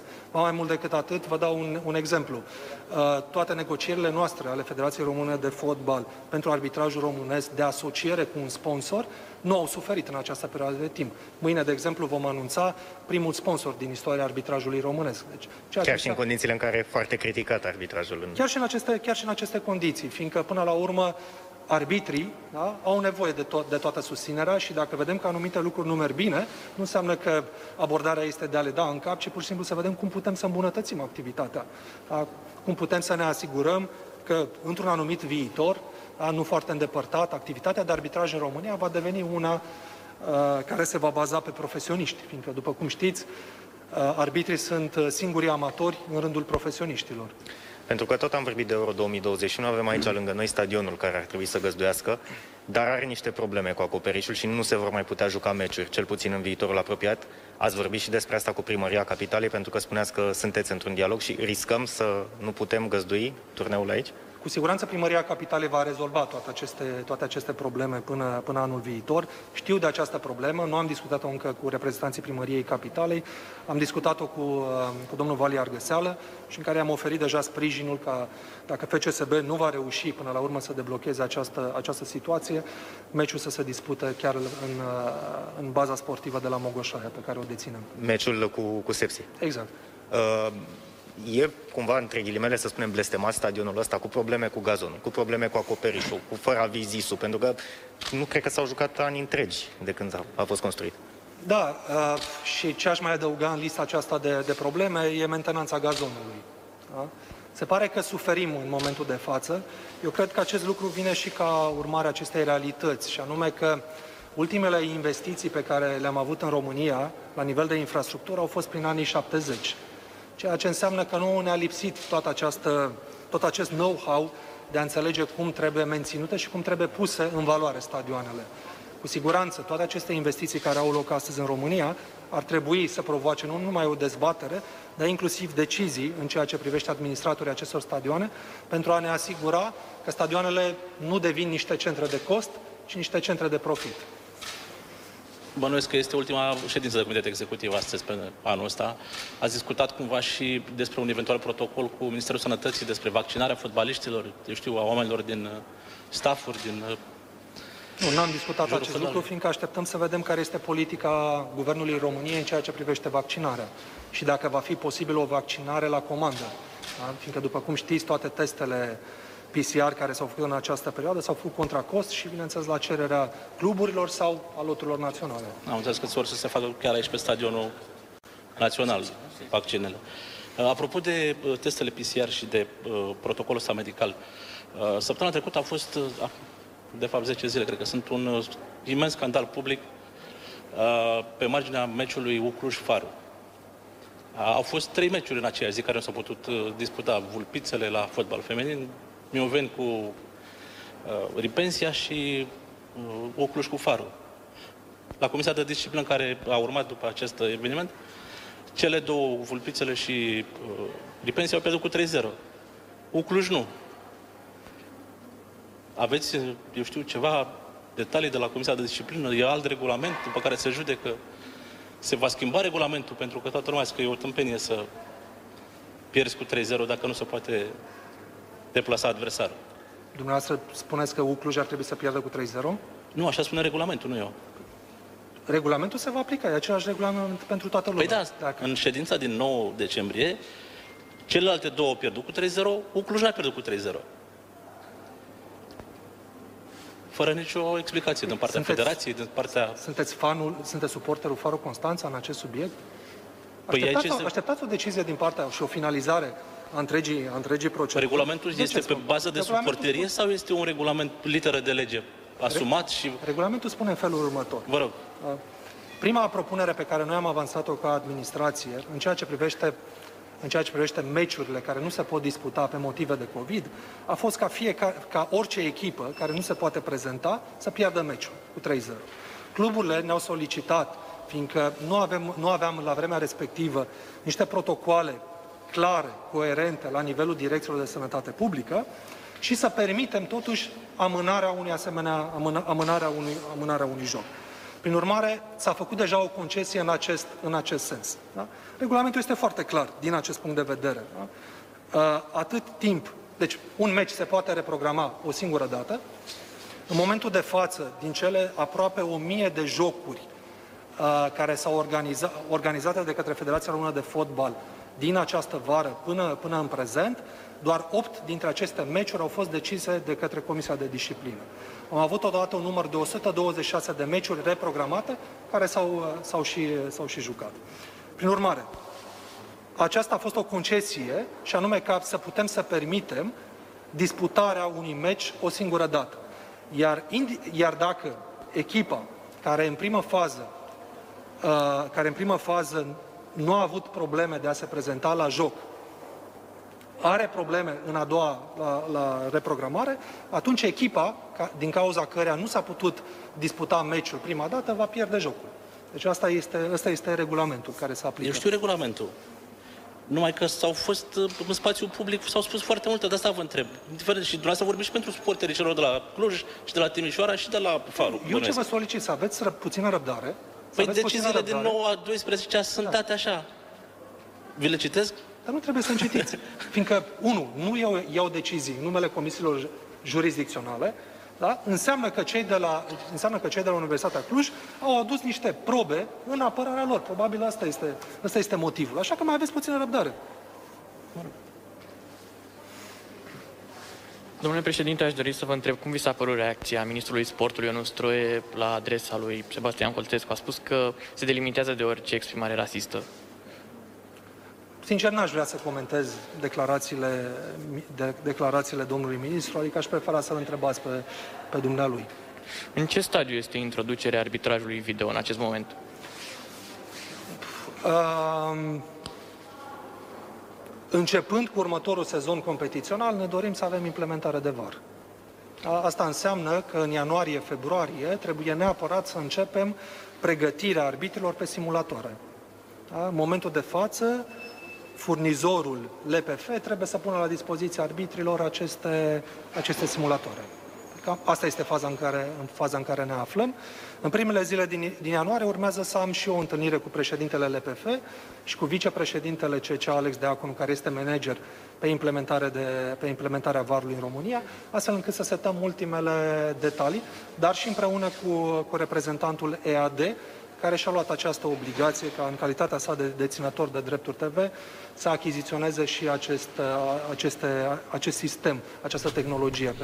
Da, fraților, s-a lăudat uh, singur Răzvan Burleanu ca un corporatist cu lecțiile bine făcute, dar ați văzut atunci când un jurnalist îl întreabă un lucru foarte simplu, domnule, cum ați uh, judecat în cazul uh, farului Constanța în Liga 2, n-am mai știu ce să vorbească, iar Răzvan Burleanu atunci când uh, este întrebat de jurnaliști despre un subiect uh, care uh, privește exact situația fotbalului românesc, nu mai știe să răspundă.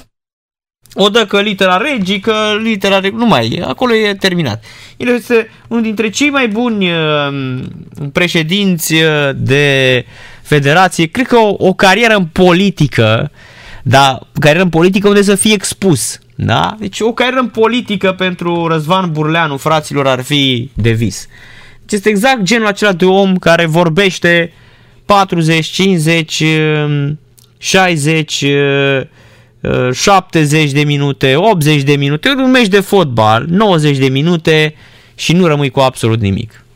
În general, în uh, viață, să stai așa și să vorbești, bă, dar fără să spui nimic, mă. Mă, nimic, nimic, nimic. Da? Nu reușești, uh, fraților, uh, absolut nimic niciodată. Este atât de simplu, da? Este atât de simplu să spui lucruri și să nu rămâi cu nimic. Da? Ăsta este Răzvan Burleanu.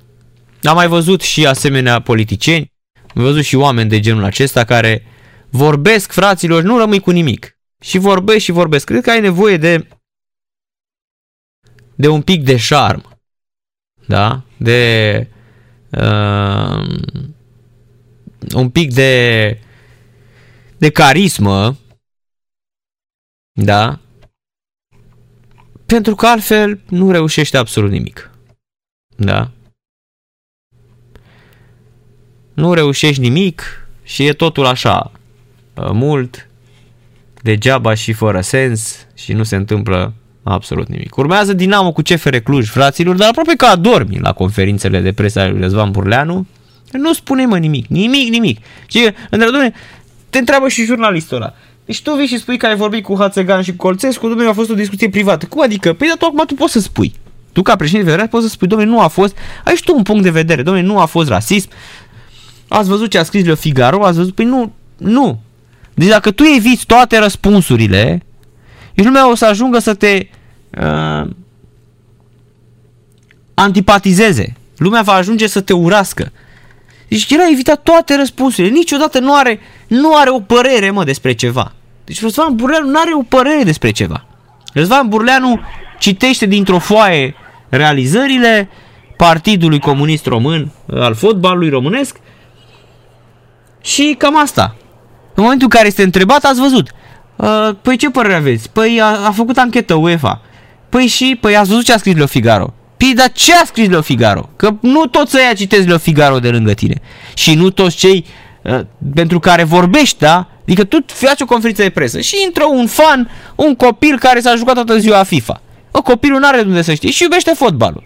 Și a, a văzut și el meciul de UEFA Champions League, da? Dintre uh, PSG și Fabula sau Uniarba ăștia. Așa, și ai văzut meciul ăsta. Dar el nu știe uh, ce s-a întâmplat în Leo Figaro, că el nu citește Leo Figaro. Da, mi se pare incredibil. Este uluitor, fraților. Bună seara! Salut, Narcis, Robert.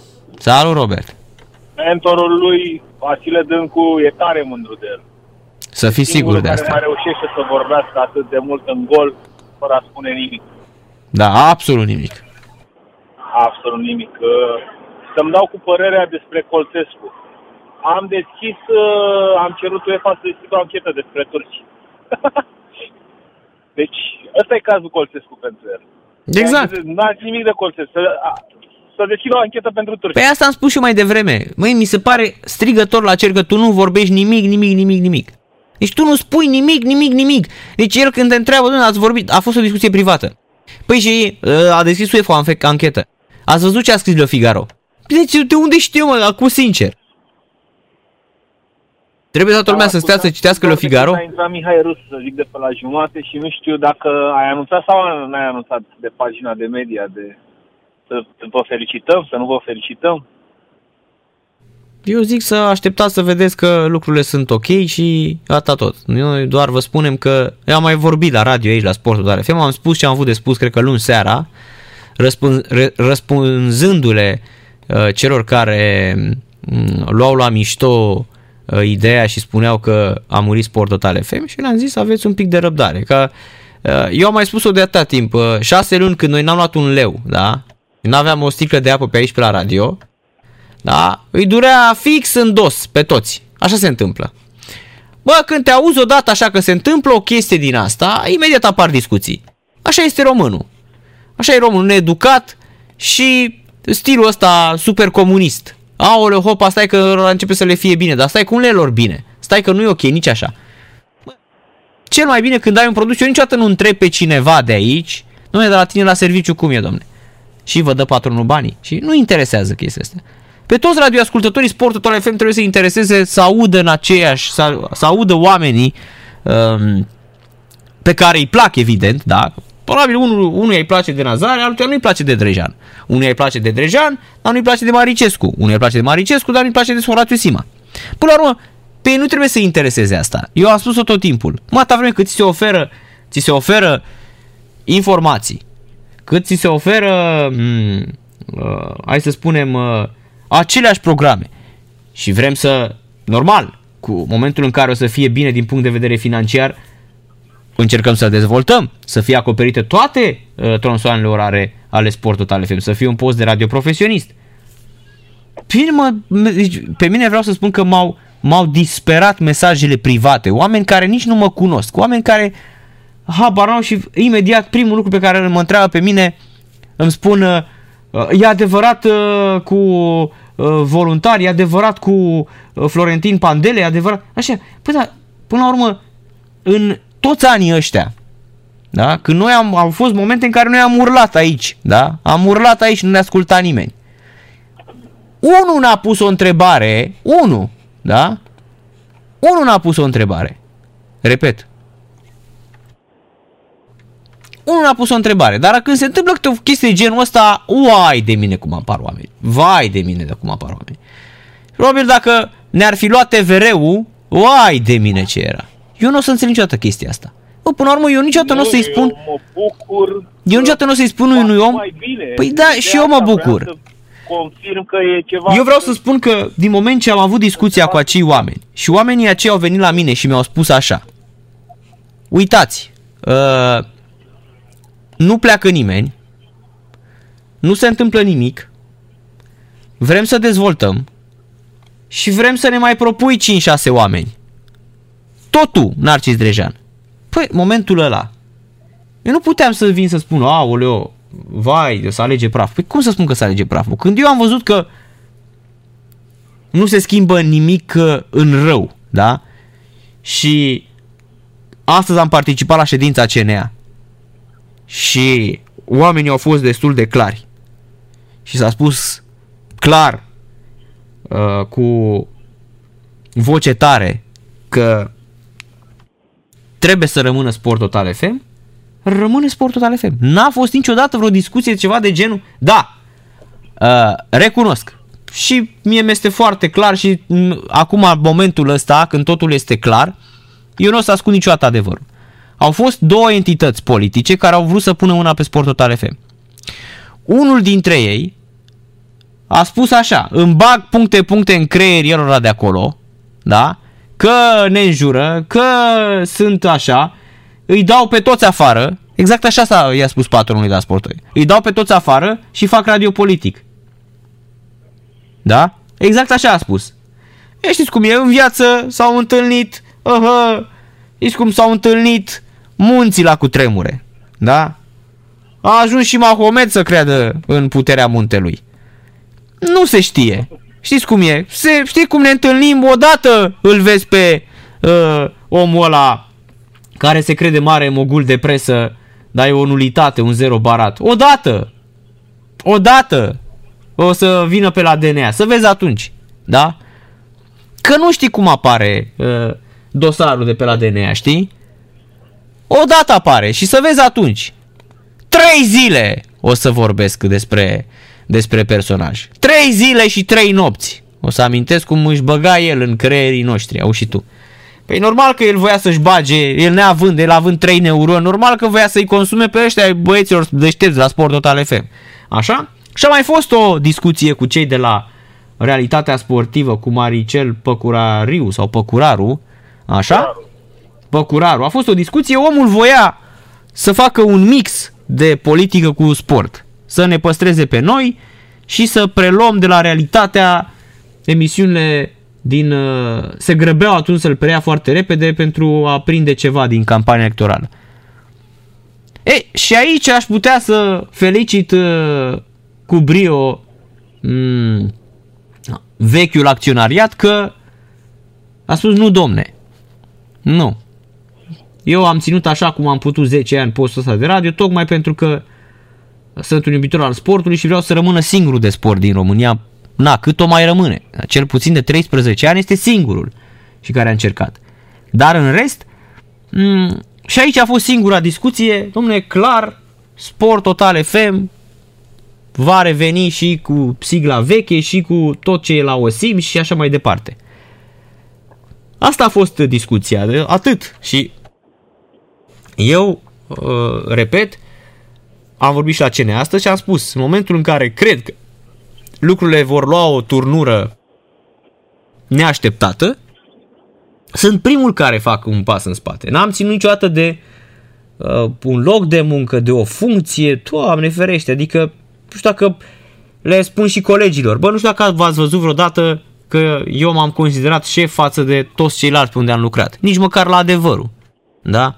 Adică și la adevărul când a venit Peter Imre să ne spună de, să-i dăm afară pe ăștia care au gândit materialul împotriva lui Oprescu cu Olimpiada de la București, le-am amintit și celor de la CNA episodul ăsta. E îngrozitor să crezi că ești într-o redacție mare și să vină unul care a vândut țigări și să decidă el să spună că te dă afară, știi?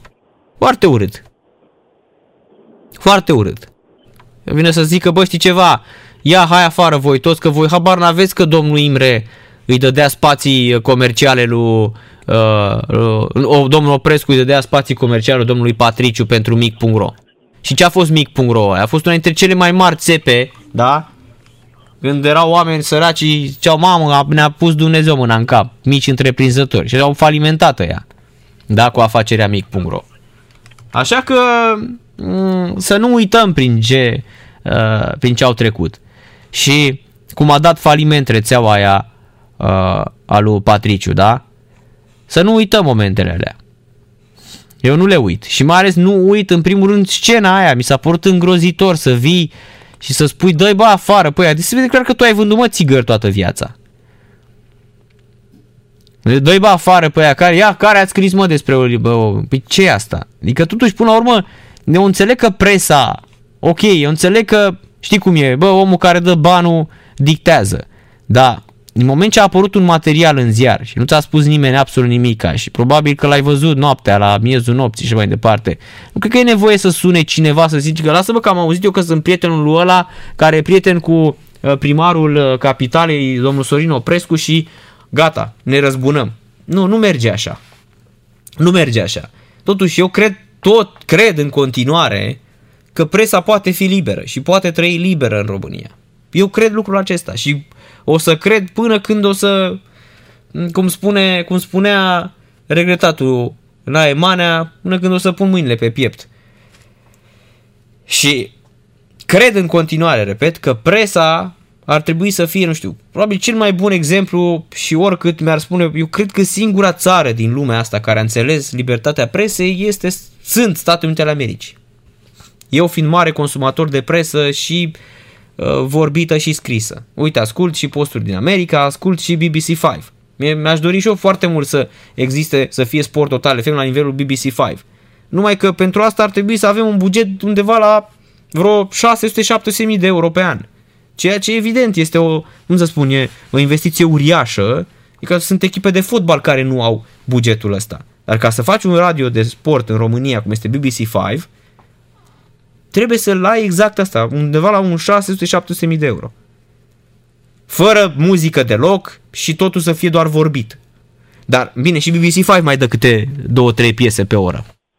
Dar, își aș permit. Adică vin câte doi oameni în fiecare oră și vorbesc. Chiar dacă se joacă uh, Solitaire cu Northampton, o oră, ăia, ora următoare care vin, vorbește și ea tot despre meciul ăsta sau mai știu eu ce. Da, sunt voci diferite și normal că atrag. Da, eu rămân la concluzia asta că scenele astea de, nu mai spun, păi când a venit Bosânceanu și a cumpărat uh, cuget liber la Constanța, nu dacă știi povestea, este uluitoare. Deci ei îl înjurau toată ziua pe Gheorghe Bosânceanu la Constanța în cuget liber și uh, a cumpărat seara, s-a dus, a cumpărat, a bătut palma cu acțiunea, a cumpărat ziarul și a cumpărat ziarul. Și a comandat în noaptea aia niște uh, perdele din alea gen uh, cortine, știi, ca la teatru.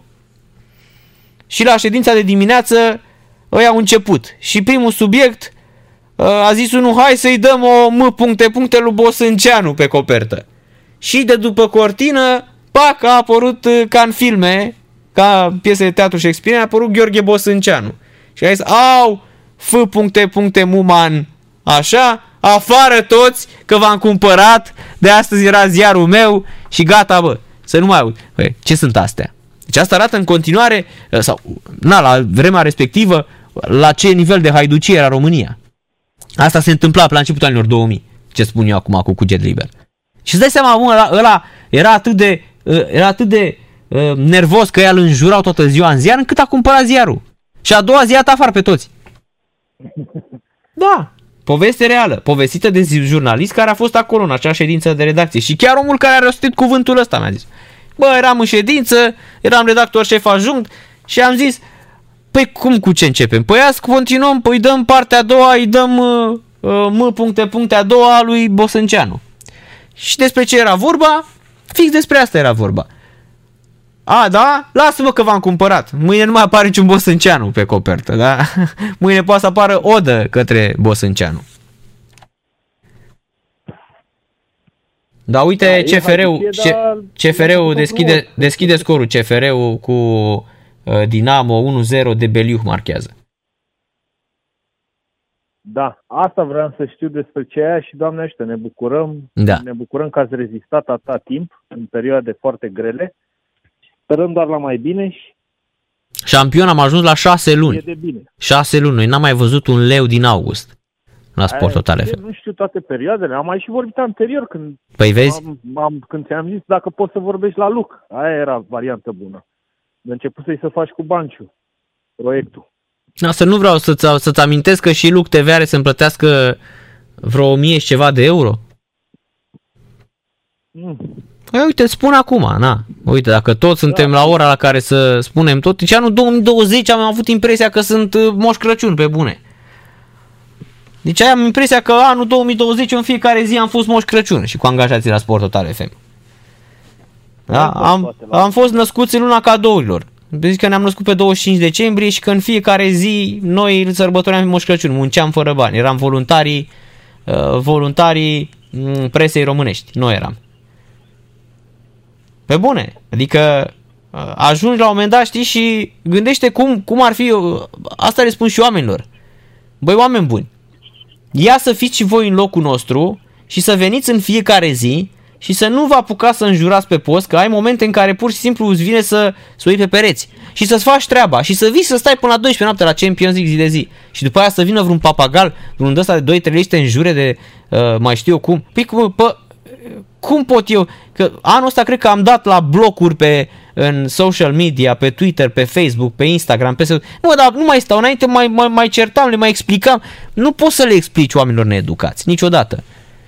Niciodată, n-are rost. Mă, bloc direct. Adică sunt oameni, sunt genul ăla de oameni care vin și spun Sunt un mare fan de al tău, Narcis Drejan. Vai, Danil Nazare, că te iubesc. Dar acceptă și mie cererea de prietenie pe Facebook. Dar nu vreau să-ți accept. Și dacă văd că nu ți le accept prietenia, încep cu mizerii și cu gunoaie, să te înjure, să te spurce, știi? Da? Fix așa este. Și apoi stau și întreb pe oameni, băi, cum poți mă, voi, voi ați putea să trăiți? Ca, cum am trăit noi? Păi uite, am trăit pentru că mi-am dat seama că aici facem doar de plăcere și ne-am dus pe la Digisport, pe la o altă revistă, expert pe uh, tenis la o firmă din Londra de pariuri, unde să scrii despre uh, forme și așa mai departe. Adică ai găsit niște, toți au, și-au, toți au făcut niște, niște uh, surse de venit, pentru că altfel nu poți să stai așa să mor de foame. Și că toată lumea mă întreabă... venit din plăcere, ați venit din pasiune. Plăcere, pasiune, hobby, asta, asta mă, mă, mă întrebau pasiune și oamenii. Mult. Mă întrebau și oamenii, toată lumea m-a întrebat. De ce mai stai bă acolo? Că și la CNA. Dar și la CNA astăzi aceeași chestie. Dar de ce, de ce stați acolo? Păi uite de ce stăm. E pasiune și este un lucru. Bă, inde- independența asta editorială. Așa cum a fost numai ăștia 10 ani, niciodată, o singură dată a venit ăsta, cum îl cheamă, fostul administrator uh, uh, Șerban uh, Chioncer, o singură dată că îl, îl făceam praf pe Meme Stoica și a venit el și mi-a spus că uh, te rog eu frumos, lasă-l uh, uh, lasă-l pe uh, Meme Meme Stoica și am zis da, da și m-am închis aici în direct, am, am închis ușa. Eu, mă, bă, lasă-mă mă, că eu răspund pentru dacă eu mă duc eu la CNA, nu te duci tu la CNA. Deci dacă vreau să-l fac praf pe Meme Stoica, îl fac praf, mai ales că îl fac cu argumente praf. Și l-am, l-am căsăpit după aceea două ore până la ora 22, numai despre Meme Stoica am vorbit. Da? Cum uh, le luam, uh, venea cu peștele pe la Galați, tot, tot, tot, tot, tot. Da? Deci în, în 10 ani, în rest, nimeni niciodată, sau patronul vreodată, păi patronul a avut echipă de fotbal în divizia C și divizia B. Și am făcut într-o zi praf echipa aia, nu știu, pierduseră lamentabil pe unii prin divizia B. O, un telefon a dat aici în redacție. Că am și râs de echipă, nu știu, era Fortuna Poiana Câmpina, era Fortuna Brazi, cred că era Edi Ordănescu antrenor. Și noi am făcut mișto de echipă. Și știam că el este patronul echipei. Și am făcut mișto aici, într-o emisiune cu Nazare, am făcut mișto de echipă. Mă, odată n-a dat un telefon. Dar peste, nu știu, la o banchetă asta, peste 2 ani, când a dat o masă aici la radio, patronul a venit și ne-a spus, domnul Drejan, eram, veneam de la înfrângerea aceea cu 0-4 sau 0-5. V-am auzit când făceați mișto de echipă, dar am respectat că era punctul nostru de vedere. Uh, nu știu câți, asta am apreciat. Asta am apreciat foarte mult, să știi, că nu mă așteptam. Că un alt patron, știți, venea și spunea, bă, știi ceva, ia mă, ieșiți-mă afară, mă, plecați-mă afară toți. Asta e de apreciat cumva, că, bă, omul a, a recunoscut și azi la cine. Domne, COVID, ne-COVID, n-am mai avut bani. Dacă votați să nu fie preluați ăștia, îngropați postul de radio. Și așa era. Da, mai rar să întâlnești așa cazuri de da. libertate. Și, și oamenii au vândut, au vândut radioul ca să ne plătească și salariile. Adică firma respectivă, din câte înțeleg eu, nu va lua niciun ban. Se vor plăti toate datoriile în contul uh, achiziției. Da? Adică lucrurile astea nu le... E ceva, că ești cu fruntea sus. Păi, da, adică știi cum e, corectitudine până la capăt, dar pe mine, bă, cel mai tare asta mă deranjează. Când a apărut zvonul, mamă, cine vă cumpără? Păi, mă, dar voia să vină să, voia să se facă dacă se făcea post politic. La fel s-a întâmplat când au venit să, când a fost mizeria aia, când s-a schimbat cu Turcescu și cu ăia, cu uh, băsiștii aia, când au venit pe aici. Da? Bă, au îngropat radioul, mă. I-au schimbat numele, au schimbat uh, formatul, l-au îngropat. Deci știi ce audiență avea când... A... Deci fii atent, când, am, când m-am întors eu atunci cu Turcescu, când m-am certat, când am venit în 2011 înapoi, pe pauza aia de câteva luni, bă, ne ascultau șapte inși. Îmi spunea Banciu, șapte inși online. Acum sunt 98 de mii care te ascultă online la ora asta, la 20.49. Bă, când venise, Marele Turcescu asta a făcuse din Sport Total FM. Da? Șapte inși mai erau online. Șapte. Deci te uitai pe stream-ul ăla online și vedeai șapte inși. Te, te speriai, mă. Deci probabil că te, ne, ne, ne și uitam pe aici și ziceam, bă, stai un puțin, poate o fi aprins undeva stream-ul pe aici. Prin. Și era, într-adevăr, două stream erau de la noi, erau cinci radioascultători. Cinci, mă! Doi erau de aici, erau streamurile pornite pe la noi pe aici. Deci, bă, hai să mai dăm drumul la stream pe acasă, să vorbim cu prieteni. Cinci inși ascultau Sport Total FM. Lasă-o naiba de treabă. Și ne-am întors și am refăcut iarăși am refăcut iarăși uh, treabă. Și am zis, bă, hai să ne apucăm, hai să vorbim, hai să fie pentru radioascultători, hai să-i lăsăm pe radio să vorbească, hai să facem un post de radio cum nu există în România. Să fie apropiat de ce se întâmplă în state, în Marea Britanie, unde să aibă fiecare dreptul de a spune ce vrea. Să respectăm într-adevăr valorile, să vorbim despre sport obiectiv, nu să facem cum fac toți ăia, că e ușor să o faci varză pe, am mai spus eu, pe Cristina Neagu acum e foarte simplu să o faci varză. Să Uh, pe Simona Halep la fel. Da, bă, dar voi n-ați fost niciodată acolo, eu am spus oamenilor. Și când o să ajungeți voi să fiți pe primul loc la grătar uh, în fața blocului, poate atunci puteți să emiteți o pretenție. Că acum văd că Marcel Pușca își spune despre Ianis Hagi un lucru și oamenii îl critică. Păi stai puțin că Marcel Pușca și-a rupt picioarele în fotbal. Are dreptul ăsta și a câștigat dreptul de a vorbi despre Ianis Hagi. Nu? Presa, ăsta este rolul presei. Presa trebuie să scoată în evidență ce este rău și ce nu este uh, rău. Asta trebuie să înțeleagă oamenii. Nu să vii, că e foarte ușor să spui, domnule, bă, ce față are ziaristul ăla, dar ce te interesează mă pe tine? Asta este, asta este o reminiscență a comunismului. Este o reminiscență a comunismului cât de rău a făcut comunismul în România, ce, ce sechele a lăsat poporului ăsta de frustrare și de defulare și de tot ce e mai rău în el, din păcate.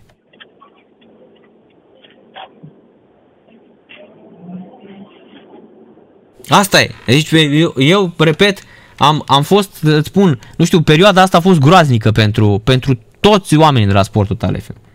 Groaznică. Groaznică. Am crezut că o să cedez nervos, crede-mă. Cu telefoane, ajungeai, erau momente în care ți era rușine să pui întrebări despre salariul tău, știi? Știi cum e? Și oamenii nu înțeleg. Și zic, bă, uite bă, că ăștia vin și stau cu meciul de Liga 1, stau cu meciul pe Champions la 12 noaptea. Vin și-și fac treaba, mă. Vin și-și fac treaba. Normal, au fost oameni care n-au mai rezistat și au cedat și au plecat. Însă, repet, eu nu, nu o să, nu, niciodată nu o să mă uit. Nu m-am plâns, nu cred că n-ați auzit dată să ne plângem. Doar ne-am simțit așa nedreptățiți și atât tot. Am simțit așa că, bă, stai bă, puțin, uite ce pățim. Nu-i normal. Și la fel, încă o dată, când se spune, de ce n-ați plecat? Păi de-aia n-am plecat. Pentru că am iubit atât de mult radioul ăsta, am iubit atât de mult ce am făcut aici, bă, un leu n-am luat. Deci când s-a, când ne-a aranjat uh, Adi Troșenko, când ne-a aranjat contractul cu uh, firma de pariuri, toți banii au intrat în radio. Toți banii. Deci noi n-am făcut, niciunul dintre angajații de aici n-au venit, domnule, păi vreau și o comision, că i-am adus pe ăștia. Bă, tată, noi trebuie să facem meseria asta. Dacă reușim să aducem ceva pe lângă, foarte bine. Da? Absolut orice s-a adus aici. Da?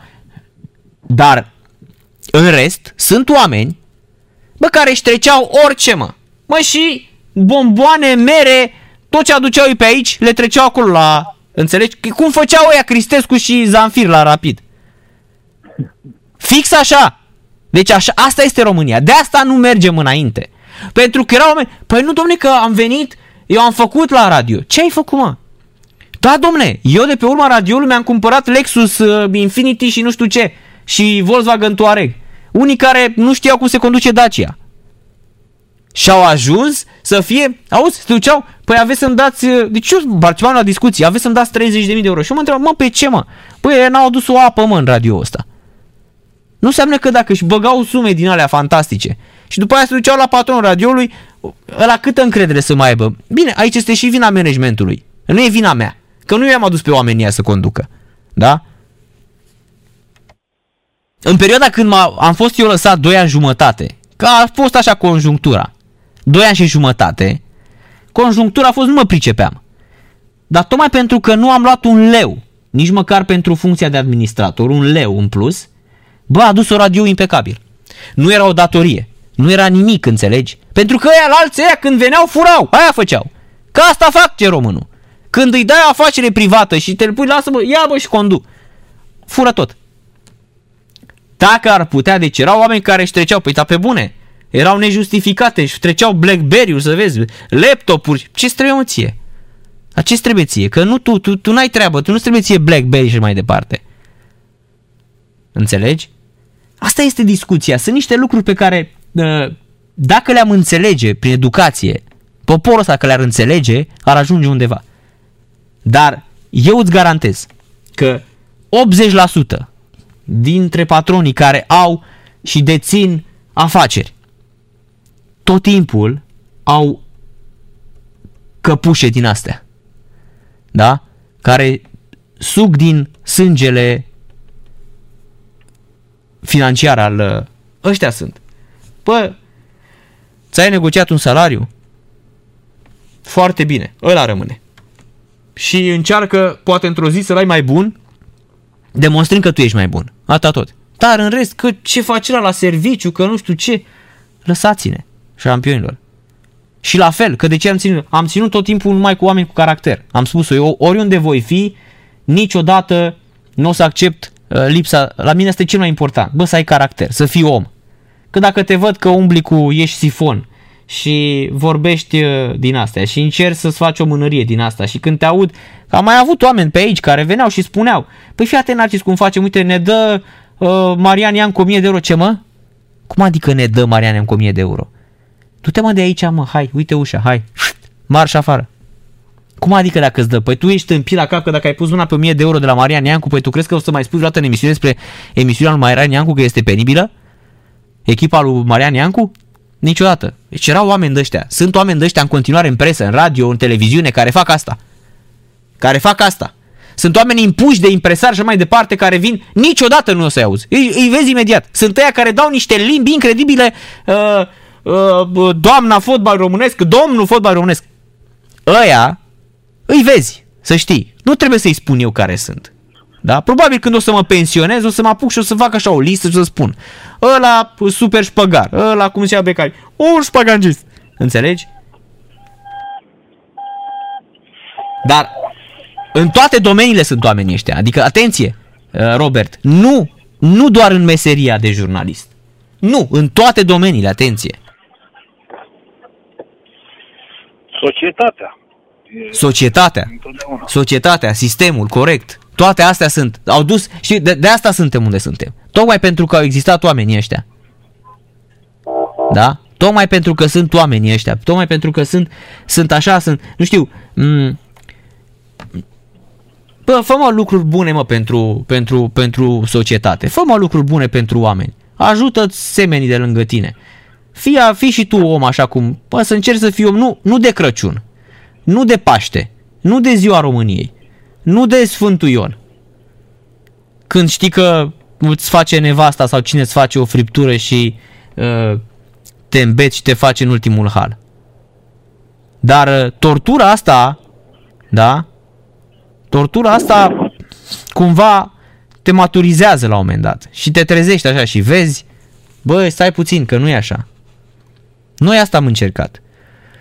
Noi am încercat în anii ăștia să fim altfel, să fim diferiți, să fim originali. Nu am vrut să copiem nimic. Le-am mai spus unor colegi de-ai mei la un moment dat. Bă, nu încercați să limitați pe Banciu. Că Banciu este, și cum e, până la urmă, el este, are un stil. Începuseră foarte mulți colegi de-ai mei să încerce să limite pe Banciu. Și am spus, bă, nu e ok să facem asta. Da? De ce nu vrem să fiți originali? Că asta este, până la urmă, exact cum spunea și Boanchiș, bă, cred că cea mai, uh, cel mai ușor lucru pe care poți să-l faci în viață este să fii unic. Pentru că toți suntem, dar suntem unici până la urmă. E atât de simplu, atât de banal. Așa, dacă ne apucam toți, eram toți banciu pe aici, pe la radio, la Sport Total FM, da? Adică știi când făceai emisiuni cu Radu, să știi că nu e, nu e, uh, nu e deloc greu să lucrezi cu Banciu. E foarte ușor să lucrezi cu el. Dar uh, uh, e bine să, să, să nu ajungi, că dacă ajungi să fii așa, uh, nici lui nu-i place să, când vede că e copiat și imitat, nu-i place. Să vadă că îți faci tu treaba ce știi tu să faci. Deci ești tu în stare să uh, vorbești. Și probabil că de asta nici nu acceptă, îi place mai mult să facă emisiuni singur, de exemplu. Da? Da. Asta e. Adică eu aș lucra tot timpul cu, ți-am spus, cu oameni inteligenți, dar în primul rând să fie, ți-am mai spus, să fie, să fie caracter. Asta e cel mai important. Că dacă îți vine unul și spune că știi că ne dă Marian Iancu, e, acum nu le mai dă Marian Iancu, Marian Iancu uh, e e privat de libertate. Dar când le dădea, le dădea bine de tot, să știi. Adică îți dai seama, pe lângă salariul de 2000-2500 de lei pe care îl avea un jurnalist, să știi că îți mai intră 1000 de euro doar să nu, doar să nu vorbești de rău. Ba, să mai faci și un inter, din când în când un interviu. Cu oricum, Marian Iancu era spumos, nu? Da. Dar tu să fii, dar tu să fii, tu să, tu să are, știi că... Avea, avea, avea și are verbul. Are. Normal. Adică, da, el știa. Da? Și școala vieții, și școala străzii. Și Exact, toate. exact. Da. Uh, probabil multă lume era curioasă și multă lume vrea să afle și probabil să se vor mai afla. Adică vestea bună e veste mare, Doamne ajută, și o să am ascultat cu mare plăcere, te voi asculta în continuare, o să închid și eu, și eu tot cu o glumă, că a fost și bună gluma aia, că pe, măcar pe mă, Blatter și pe aia i-a jurat Maradona, care ai făcut-o pentru Păi da, pe domnul, con- Havelanj. domnul consilier. Deci îți dai seama ce, îți dai seama ce, uh, ce, ce privilegiu a fost pe, pe ăștia, pe Havelanj și pe Sepp Blatter, că i-a înjurat toată viața Maradona. E ceva. Deci îți dai seama ce tâlhar, deci îți dai seama ce tâlhar trebuie să fii. Prieteni, Uh, mai rămâne Dinamo de salvat acum. da. Seară bună. Seară bună, numai bine. Da, mă, frate, vă vă dați seama ce tâlhare au fost ăia, da? Ce tâlhare au fost ăia doi, Havelan și cu Sepp Blatter, dacă e înjura Maradona. Că chiar în piesa Si eu fuera Maradona, dacă aș fost Maradona, spune uh, para gritar a la FIFA că eu soy un gran ladron. Da? Adică aș striga în gura mare la FIFA că eu am fost cel mai mare sau că eu sunt cel mai mare uh, cel mai mare impostor, cel mai mare hoț, da? Evident referindu-se la la uh, cum îi spune la mano del dios, nu? Dacă viața este o tombolă. Dar exact așa zice că să strigă celor de la FIFA uh, că ei sunt cei mai mari hoți. Da? Că ei sunt cei, da, așa zice, că ei sunt cei mai mari hoți. A? Ce ziceți de asta? Champion League, fraților. Dar exact așa zice și Maradona, că de fapt ei sunt hoții, nu, nu eu. Da, așa zice. Uh, da, foarte bună. Si o fuera Maradona, lui Manu Ceau este excepțională. Si o fuera Maradona, viviria como el. Aș fi trăit ca el.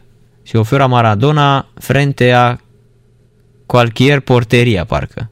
Dacă aș fi Maradona în fața porții, uh, nu-mi ca mechivocaria, mechivocaria, adică n-aș făcut uh, niciodată greșeli în fața porții, uh, si oferă Maradona perdido en cualquier lugar, parcă așa e piesa. Da, viața este o tombolă de dimineața până uh, seara și apoi zicea exact asta, paragritarele la FIFA că el son el gran ladron, că ei sunt cei mai mari hoți, nu eu că am dat un gol cu mâna. Excepțional. Bă, deci dacă uh, și în cântecele despre Maradona FIFA este înjurată în ultimul har. Vă dați seama. Și vă mai spun un lucru apropo de asta. Bă, voi vă dați seama ce tâlhare au fost ăia doi Havelan și cu Blatter, oameni care au trăit de pe urma FIFA, de urma fotbalului, nu au dat nimic fotbalului. Maradona a cam dat fotbalului. Tot ce a avut a dat fotbalului. Că a dat pe droguri, o e treaba noastră, mă, șampionilor. Că și-a distrus viața, nu e treaba noastră. Că nu v-a afectat pe voi cu absolut nimic. O să-l plângem pe Maradona uh, toată viața. Că unul ca el evident nu se va mai naște vreodată. Dar a avut dreptate, să știți.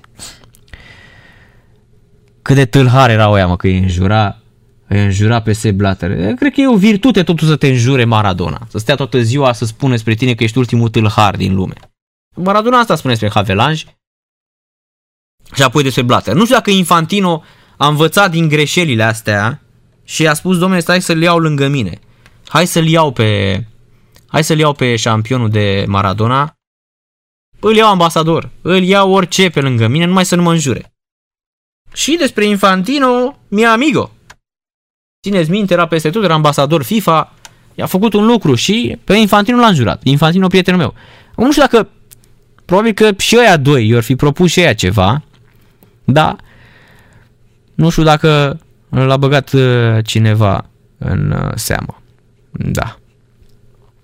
Ne întoarcem că n-am făcut deloc pauză astăzi și avem 2 ore și 5 minute. Dinamo CFR minutul 36-01 de Beliu a marcat. Van Morrison uh, cu Wild Night și CFR face 2 la 0 cu Dinamo București. Uh, este 2 la 0, a fost penalti fără discuție, penalti clar. Uh, ei bine, atunci când ai de adversar din uh, primele 5-6 locuri, uh, pentru Dinamo apar și problemele. Adiță Păun a marcat din penalti, de Beliu minutul 14, 2 la 0, CFR Cluj în acest moment uh, face 30 de puncte, dar rămânește mai puțin înainte de confruntarea de mâine dintre Craiova și FCSB. Mâine, uh, mare meci mare în Liga 1, Craiova cu FCSB. A început de 57 de minute Aston Villa cu Burnley în uh, Premier League și scorul este în continuare egal 0 la 0 în acest uh, uh, moment. Într-adevăr, uh, mi se pare absolut uh, um, uh, incredibil și uh, Champion League că noi am bătut pe Newcastle cu 5 la 2. Urmează Sheffield United cu Manchester United. E foarte interesant că Manchester United are două, două meciuri pe care le va juca unul uh, cu o echipă din Yorkshire și apoi tot cu o echipă din Yorkshire. Sheffield United, care este din Yorkshire și este una dintre rivalele, dar nu uh, de nivelul lui Sheffield Wednesday, să zicem, dar și Sheffield United ca locație, ca derby local de pe regiune Yorkshire, este o rivală. Din păcate, Sheffield United are doar 5 goluri marcate, nicio victorie, un singur punct, un egal, în rest numai înfrângeri. Este pe ultimul loc, să vedem ce va face în această seară cu Manchester United. Leeds joacă cu Manchester United, marea rivală din Premier League, etapa următoare, peste 3 zile. Bună seara! Bună seara, cu respect. Bună ziua, domnul George, pentru că la dumneavoastră este ora 11 și 15, nu? Cam așa. 17 Domnule, decembrie. Presa americană, presa americană nu mai este liberă. Uh-huh. Aveți atâți radioascultători din America, eu rog chiar să vă scrie, o parte, a marea parte a presei, cea mai mare parte, e servită pe partea stânga și pe partea dreaptă, hai să spunem Fox News, cu toate că și Fox News a dezamăgit și Newsmax și încă foarte puțin pe, pe dreapta. Dar tot, banul a corupt totul. Da, da, în continuare, în continuare, Vă dau un, vă dau un exemplu. Stați să vă da, dau domnul un George, dar în continuare există, pe lângă, pe lângă astea mari, există și foarte multe organisme independente de presă în Statele Unite ale Americii. Pentru că sunt atâtea și atâtea anchete unde nu intervine nimeni din punct de vedere politic sau editorial. Toate sunt independente pe hârtie, dar în realitate nu. Și vă dau un exemplu. Înainte de alegeri, apare scandalul cu băiatul lui Biden, cu banii cu China, Rusia, Kazakhstan, România și așa mai departe. Toată presa, 50 de foști directori CIA, FBI, Departament de Justiție, semnează o scrisoare, 50 de nume mari din America, și spun că asta e o dezinformație venită de la Moscova. Ok. Twitter, Facebook nu vor să blochează pe toată lumea care scrie ceva de Hunter Biden. În fine, scandalul. Trec alegerile. Acum, săptămâna trecută, a apărut un procuror federal care spune Hunter Biden, băiatul lui Biden, din 2018, este anchetat pentru spălare de bani, bani cu China și cu Rusia, Kazakhstan, România și așa mai departe. Și atunci ea 50 de mari personalități și toate newsurile din America, ce spun acum? Din informație de la Moscova? Aici, domnul George, aici vorbim despre, despre presa de influență. Da, de oamenii care propagă fake news de sputnici, da? Cum le zicem noi. Sunt mai multe aspecte, dar așa, vorbind strict despre ce înseamnă libertatea presei, libertatea de exprimare, în America există. Libertatea de exprimare există. Bineînțeles că există. Nu știu cât, mai, cât timp mai există. Uh-huh. Dar deocamdată există. Deocamdată încă există. Și în privința lui Cioran, domnul Emil Rusu a spus că... Mihai, Mihai Rusu. Emil, Emil Cioran și Mihai Rusu. I-a zis Emil Rusu. Da, da, da domnul, domnul Mihai Rusu a spus de Cioran că a plecat și pe urma venit legionarii. Nu, nu, Cioran era în România. În Vatra Românească, o publicație din Sibiu. Cioran scria un editorial în care spunea că pentru el nu există mamă, nu există tată, nu există țară, nu există decât garda și capitanul. Așa este. Asta vreau și să spun lui Mihai Rusu, că el a fost uh, un mare admirator al uh, un mare, mare admirator al uh, legionarilor. La facultate la București, la facultate la București au creat grupul lor cu uh, rădul ăsta, cum îl cheamă, em, uh, Mircea Eliade. Și cu, și cu celebrul și cu celebrul Constantin Noica. Și Noica, exact. Și și Nicolae Steinhard era, să știți. Și Nicolae Steinhard avea tot uh, convingeri uh, legionare. Și pe urmă Cioran foarte frumos a scris despre român că e cea mai împuțită rasă de pe pământ. Cea mai Mhm. miserabilă, cea mai mișelească, cea mai vânzătoare de țară, de mamă, de tată, de tot ce vreți noastră. Cei mai nespălați, cei mai ordinari și cei mai așa. Da, a fost un, repet, a fost un om care și-a iubit uh, patria, dar a urât, uh, a urât în același timp cu, um, nu știu dacă neapărat um, deci visceral așa, ci comportamentul, cred, caracterul uh, oamenilor pe care îi întâlnea în România. Dovadă că a plecat și nu s-a mai simțit român, a spus că el a murit, va muri francez, țineți minte. Dar l-am dus cu mașina de la biserica românească de la Saint-Germain de Pre, că era o singură biserică. Haideți, domnul George, că nu vă mai cred. Popa Boldescu, la Paris. Haideți, Am dus domnul... cu mașina de la biserică la el acasă, undeva prin cartierul latin stătea. Pe Emil Cioran? Bineînțeles. Dumneavoastră l-ați dus pe Emil Cioran? M-am, l-am dus pe Emil Cioran de la biserica românească de la Popa Boldescu. Popa mi-a zis. Eu nu știam cine e Emil Cioran. Haideți, cum nu știați, domnul George? Păi în ce an? Stați puțin, în ce an? Prin 85, 86. El a murit, el a murit în 95 la 84 de ani de Alzheimer, deci în 85 Da, avea 74 de ani. să-i fie de bine. L-am dus și m-a rugat, odată l-am dus la, la bis- acasă la stătea undeva pe lângă Panteon, în Paris, pe lângă Odeon, pe acolo, în spate, la niște restaurante, Hipopotamus, nu mai știu ce era acolo. Cartierul latin, unde erau și greci acolo, cu restaurantele grecești. Și a doua oară l-am mai dus odată cu mașina că m-a cunoscut și m-a rugat să-l duc la uh, o cafenea, un bistro pe Bulevardul Saint-Germain-de-Pré, care mergea înspre Montparnasse, la o, o cafenea Flor, se numea. Un bistro era. Și uite acolo, mi-a arătat, uite acolo, uite pe dreapta, uite acolo, oprește acolo. acolo. Hai, nu vin înăuntru, nu vin. El se ducea să întâlnea cu Eugen Ionescu. Acolo se întâlneau și pe urmă am aflat eu târziu, că atunci am fost prost, vă dați seama. Am aflat ce mare importanță era cafeneaua asta Flor acolo, că și Albert Camus se întâlnea cu Sartre, cu Jean-Paul Sartre acolo. Mhm. Eugen Ionescu care a murit Mai departe. Eugen Ionescu care a murit un an mai uh, devreme, în 94, amândoi sunt înmormântați în Montparnasse, știți, nu?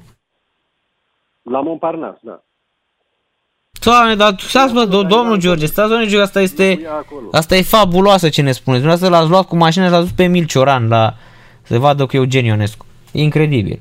Adică e... Da, și, eu, și m-a chemat înăuntru să merg cu ei, să stau la... Ce, ce, și eu prost a spus, nu, că am treabă, mă grăbesc, hai că vă las aici și ne mai vedem pe la biserică, Doamne ajută să... Și deci dumneavoastră, dumneavoastră erați șofer de taxi sau ce erați?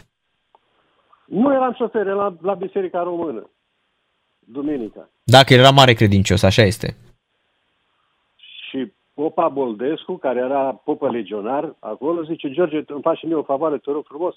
Cum să nu bre? Hai, du- te duci, uite așa, pe domnul așa acolo și Porme mi-a spus că e din Rășinar, i-a spus că și soția e din Rășinar, că era băiatul popii din Rășinar și soția neamul soției sunt din Rășinar. Sunt... Am vorbit de mormântul lui Șagona din Rășinar, care are acolo la intrarea în cimitir, de lei care sunt aduși acolo. Oh, oh, multe au vorbit. Pe, pe mașină, pe drum. Mhm. Deci n-ați vorbit nimic uh, filozofic, nu v-a spus nimic despre sensul vieții și despre moarte. Despre culmile disperării. De la biserica, Rom- de la biserica românească din Saint-Germain până la, la acolo era un sfert de oră de mașină, 20, pe lângă Arcul de Triunf, cu 20 de minute. Hai, domnul George, vă dați seama. Pe vremea aia nu erau nici aparate să faceți selfie-uri, nu era un, nu era absolut nimic. L-ați luat pe Emil, nici nu știați cine e Emil Cioran, nu? L-ați luat așa bătrânelul. Domnul Narcis. În Germania, în 81, Gheorghe Zanfir m-a întrebat dacă vrea să fac o poză cu el la un restaurant grecesc unde l-am invitat acolo după un concert ca să-i trimit lui mama. Și am spus că nu, mulțumesc frumos. Și pe urmă m-am întâlnit cu el la Paris. În fine, e altă discuție. Deci asta e cu Emil Cioran. Era un legionar acolo și a fost legionar și cel puțin avea tendințe sau gândire legionar. Mhm. Una la mână. A doua la mână. Vă rog să-l întrebați pe domnul Mihai Rusu, că l-am auzit la domnul Nazare de mai multe ori că vorbea de echipa de fotbal Freiburg, de spune de locul unde izvorăște Dunărea. Acum eu am fost la izvoarele Dunării, dar în anii 81-82 am fost. La Donau Eschingen, unde era lagăr pentru români, de familiști, și aveam prieteni care erau în lagăr acolo și ne-am dus și am văzut și acolo într-o piațetă de, de beton, de ciment, o, o bulă de sticlă la mijlocul piațetei, niște apă bulbucind acolo și scria că acolo e izvorul Dunării. Deci de la Freiburg până la Donau Eschingen e distanță mare. Acum să-l întrebați, fără ironie, s-a fi schimbat cumva izvorul Dunării între timp, din 82 până astăzi? Dacă izvorăște acolo din munții Pădurea Neagră. Ba, acolo este, da. Mhm. Uh-huh. El, dumneavoastră spune, zice, uite, Daniel Nazare, când îi spune lui Daniel Nazare, da, Freiburg, de acolo de unde izvorăște Dunărea. Zic, mă, dar pe unde... S-a fi schimbat izvorul Dunării atunci și nu mai știu eu atunci, măcar să mă documentez, să fiu la curent. Da, probabil că așa este. Aveți dreptate că este, dar e pe acolo, la- în la- landul Baden-Württemberg, parcă. Acolo, de acolo izvorăște Dunărea. Württemberg. E- Exact. Cred că uh, încurcă Feldberg Cred că e cu... Schwarzwald. Nu, cred că, Schwarzwald acolo. cred că încurcă, La Washington era la... încur, încurcă Feldberg cu Freiburg. Pentru că zona aceea, vârful, da, vârful uh, Feldberg, e de acolo de unde izvorăște Dunărea. Da? Adică eu din ce am înțeles la geografie, așa era. Și era Baden-Baden și cu vârful Feldberg, munții Pădurea Neagră. Și Dunărea are... Nu, uh, Baden-Baden e departe de Schwarzwald, pădurea neagră. da, da, e în zona aia a pădurii. Baden e- Da, da, e acolo, este în pădurea, este în landul Baden-Württemberg și Baden-Baden este în zona aceea. Acolo este. Sunt foarte multe... Uh, Am locuit la Baden, domnul Naș, am locuit la Baden-Baden. E bine, Îl cunosc pe de rost Baden. din munții Pădurea Neagră izvorăște Dunărea și există Feldberg, cu vârful Feldberg și... Uh, da, cred că Feldberg era undeva la 1500 de metri, parcă, și de acolo izvorăște Dunărea.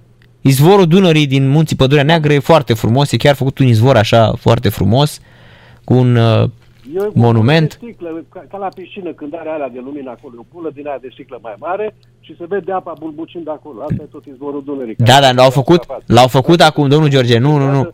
L-au făcut, l-au făcut cu monument frumos, uh, un loc așa pe, uh, cu o arcadă, e foarte frumos acolo, să știți. A, Când ați fost dumneavoastră acum nu știu câți ani, În 82 am fost. Eu pe atâte de beton era și așa mai departe. Dar tot acolo la Donau Eschingen. Că se Mhm. întâlnesc două izvoare și formează Dunăre acolo într-un castel. Eu, eu știu istoria, că am trăit în Germania și eu trăiam o, să, o să-i atrag atenția mâine, o să-i spun. Și așa, în ultima vreme, l-au tot criticat oamenii pe uh, Mihai Rusu, dar știți cum e. Ok, atunci. Când- Ok, să-i lăsăm săracul în pace. Da, Da, dar știți cum e, când... uh, Vă mai spun, Vă rog. sportiv mare din lume a câștigat cei mai mulți bani fără să joace niciun meci. Mai mulți decât Messi, mai mulți decât, mai mult decât Ronaldo, mai mulți decât Messi. Ce Anul ăsta. Anul ăsta? Federer. Roger Federer. Roger Federer. Așa este. A făcut Am ghicit. 106, 106 milioane de dolari. Peste Ronaldo, peste Messi. Și n-a jucat un ghem. Cum ar zice Giovanni Becari, asta înseamnă să fii mafiot. Da. Incredibil. Lumea se întreabă de ce nu se lasă. Dar chiar că n-a jucat nimic, nimic n-a jucat. Ba nu, a jucat șapte meciuri în 2020. A jucat, a apucat să joace șapte A jucat la Aust- Australian Open, uh, n-a jucat, uh, a prins șase, a jucat la Australian Open până în, uh, sferturi. mm, nu, mai mult cred că, semifinală sau finală, ce a jucat? Semifinală parcă. Nu, nu, nu. Nu, că a fost Djokovic cu... Mm, cu cine a fost finala? Nu, a jucat, a jucat. Stai, să- stai să ne uităm, Australian Open. Stați așa. Sunt într-un moment din ăsta de lipsus, nu de lapsus. Djokovic a știu că a câștigat, dar cu cine a jucat finala, că nu mai știu cu cine. La dublu știu că au câștigat la al nostru, Nicolas David Ionel cu un elvețian. Cu Dominic Thiem a fost finala.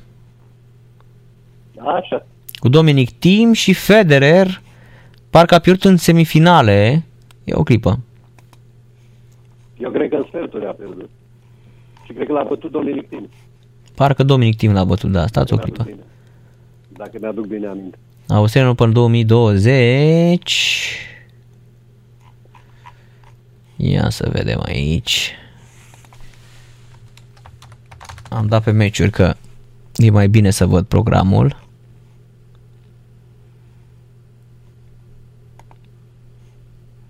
Așa, și am ajuns am ajuns la turul 4 primul așa, na, na, na, na, hai mă, șampionilor.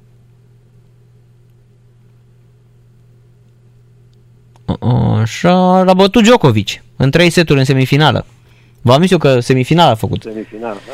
Da, 7-6, 6-4, 6-3 l-a bătut Djokovic și Zverev l-a bătut pe, uh, Tim l-a bătut pe Zverev în 4 seturi și apoi în finală Djokovic, aia știu că am văzut finala, dar și am văzut și Djokovic cu Federer, gata, mi amintesc.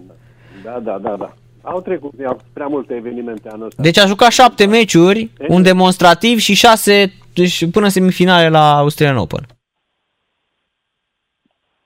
Pentru radioascultătorii din America și pentru dumneavoastră vă spun că pe revista Time totdeauna odată pe an apare omul anului. Și când uh-huh. sunt alegeri prezidențiale, cel care câștigă alegerile apare totdeauna pe revistă omul anului. Ei, anul ăsta a apărut Joe Biden și Kamala Harris. Uh-huh. Poate că se întâmplă așa ceva. Să nu vă mirați că o să avem președintă pe Kamala Harris. Fără să câștige alegeri. Da, am văzut că o iubește foarte mult lumea. Nu, nu. Nu, nu. A fost, la, cum se spune acolo, la exerciții, la patinaj, la impuse sau la uh, gimnastică. A, a venit la impuse ea. Uh-huh. Deci niciodată în istoria revistei Time nu s-a întâmplat să apară două persoane omul anului. E prima dată. Asta este vicepreședinta, prima vicepreședinte de culoare și prima vicepreședintă... Prima vicepreședintă femeie. Da, da, da, femeie, așa este. Prima vicepreședintă, așa și parcă uh, am și vorbit noi odată că are ceva mm, indian sau Hawaii, în hawaian în ea. Indian și jamaican. A, așa, jamaican, jamaican, da, da, da, da. da. Stai că sunt din Jamaica, mama e din India. A, așa, exact, exact, exact, gata. Îmi amintesc o femeie cu o carieră absolut fantastică, domnul George, care are undeva la vreo... Nu, nu, fantastică, fantastică a făcut-o primarul din San Francisco. Are vreo 56, 57 de ani, cam pe acolo, nu? 50, nu, cred că 50 și. Primarul din, uh, din San Francisco. Păi așa am zis eu, 56, 57. Da, păi ea a fost, uh, a fost uh, district attorney în San Francisco, nu? Uh-huh, uh-huh. Cum e asta? Pă... Dacă vreți să vedeți. Un fel de procurorul al, al orașului, nu? Procuror general. Procuror, procurorul pe San Francisco. Pe San Francisco, da. Procurorul șef, cum ar veni în România. Dacă uh, vreți să vedeți San Francisco cum arată astăzi, din un cel mai frumos oraș turistic din America, care a fost acum 30 de ani, astăzi nu mai merge nimeni acolo. E distrus. Da. Uh, uh, cele mai mari companii, din, din 2018 până astăzi, 667 de companii mari și mijlocii au plecat din California. Ultimele care au plecat au fost Elon Musk cu mașina, cum îi spune? Tesla. Tesla. Uh-huh. Se mută în Texas. Oracle. S-a mutat în Texas. Oracle care are o dita mai, să știți că are o dita mai filiala și la București, o dita mai clădire are la București, domnul dar vă dați seama câte mii de angajați are. Și păi eu, eu, cred că am, eu cred că am 30 de 30-40 de cunoștințe care lucrează la Oracle în România. E, aia se mută, adică ăștia, lor s-a, s-a mutat. Ștefania, Ștefania Bătrâncă uh, din Craiova, care prezenta știrile la Digi24, este astăzi la Oracle, de exemplu. Ok. Vedeți? La angajaților care îi mută le-a spus prețul de apartamente de chirie sau ce plăteau 4.000 de dolari la San Francisco, la Dallas plătesc 1.200 și mult mai frumos. Și a treia companie care a plecat afară, mare, este Hewlett Packard, ăia de computer din California. Toată lumea a fugit de California. Este prima dată în istoria de la 1900 până astăzi când statul California a crescut cel mai puțin în număr de populație. Doar 20.000 de oamenii au venit într-un an de zile în California. Nu s-a mai întâmplat așa ceva niciodată din 1900. Domnul George a rămas în continuare sub influența și mă voi gândi toată noaptea cum o fi să-l ai pe Emil Cioran în, în, în mașină și să-ți spună stai liniștit, nu va fi bine deloc. că el era un negativist Dar, convins. Eu, eu nu știam cum arată la față. Nu l-am, vă dați seama că n-am văzut în viața mea o poză. Am citit despre Emil Cioran, am citit în Parimaci, că mai scria din când în când despre Emil Cioran, și, dar nu știam cum arată la față. Și Popa Boldescu George zice, vrei să-mi faci o favoare, te rog frumos, cum să nu, părinte? Și nu vrei să-l duci pe domnul până la, nu departe, până în cartierul latin? Cum să nu? Și pe urmă, în mașină, poftiți așa, a plecat, a vorbit de România, de România, prostii de astea, român, doi români în Paris, nu? Uh-huh. Și mi-a spus și, atunci mi-a spus Emil Cioran, mi-a spus și eu numele și, domnule, zic, am citit, dar zic, ce ai avut cu românii de așa? Zice, nu, am scris mai la tinerețe. Așa s-a, mi-a spus, n-am, n-am vrut să abordez subiectul, nici eu n-am vrut să-l abordeze prea mult. Că l-am întrebat, de ce a scris așa de rău despre români? De ce are așa o, Dar stați puțin, deci dumneavoastră nu știați că el este Emil Cioran, dar știați de existența lui Emil Cioran, nu? Abia știam de existența lui, că vorbeau la televizor în- în francezii despre el, vorbeau de Eugen Ionescu. Au arătat-o pe Elvira Popescu, când contele de Paris, deci regele Franței, cum ar veni dacă mai era regat Franța, s-a dus la ziua ei și nu știu cât a făcut săraca, vreo 80 ceva de ani, 90 de ani și a felicitat-o pe Elvira Popescu de ziua ei. A fost, era o lume mare în Franța, domnule. Da, domnule, dar dumneavoastră nu știați, adică știați de el, dar nu știați că el este Emil Cioran. Și ce reacție ați avut așa când l-ați văzut, v-a zis, domnule, sunt Emil Cioran, sau cum v-a zis? Je suis Emil Cioran. Da, nu, a vorbit românește, că vorbea foarte bine românește. Normal că vorbea foarte bine românește. El nu-și mai scria cărțile în limba română, scria în franceză, dar uh, vorbea foarte bine limba română. L-am întrebat și asta, zic, uitați, am citit în Parimaci că la, la mijlocul lui Parimaci au apărut doi români uh, pe 10 pagini acolo. Păi și Asta a nu, apărut Emil păi și, Cioran, era, frate. păi și nu l-ați recunoscut pe poză. Dar nu m-am uitat, domnul Narcis. Și, și nu, nu știu dacă e de poze. Poza în Parimaci, unde era prezentat acolo, era foarte mică. Și la fel a fost și Sever Mureșan, că nici pe la nu l-am cunoscut. Și uh, i-am spus, uite, în Parimaci ce scrie că sunteți cel mai mare gânditor din, uh, din lume la ora actuală și ați ales să scrieți în limba franceză. Asta am, am discutat cu el și l-am întrebat, sigur că da. Mhm. Și îmi pare, îmi pare rău că n-am ținut pari maciurile alea, că erau de astea pentru român de colecție, cum ar veni. Ca să, ca să ai 10 pagini în mijlocul uh, parimaciului despre tine, e la fel. Și ala cu Sever Mureșan, puteți să-l întrebați pe domnul Mihai Rusu, a apărut SM Invest Group.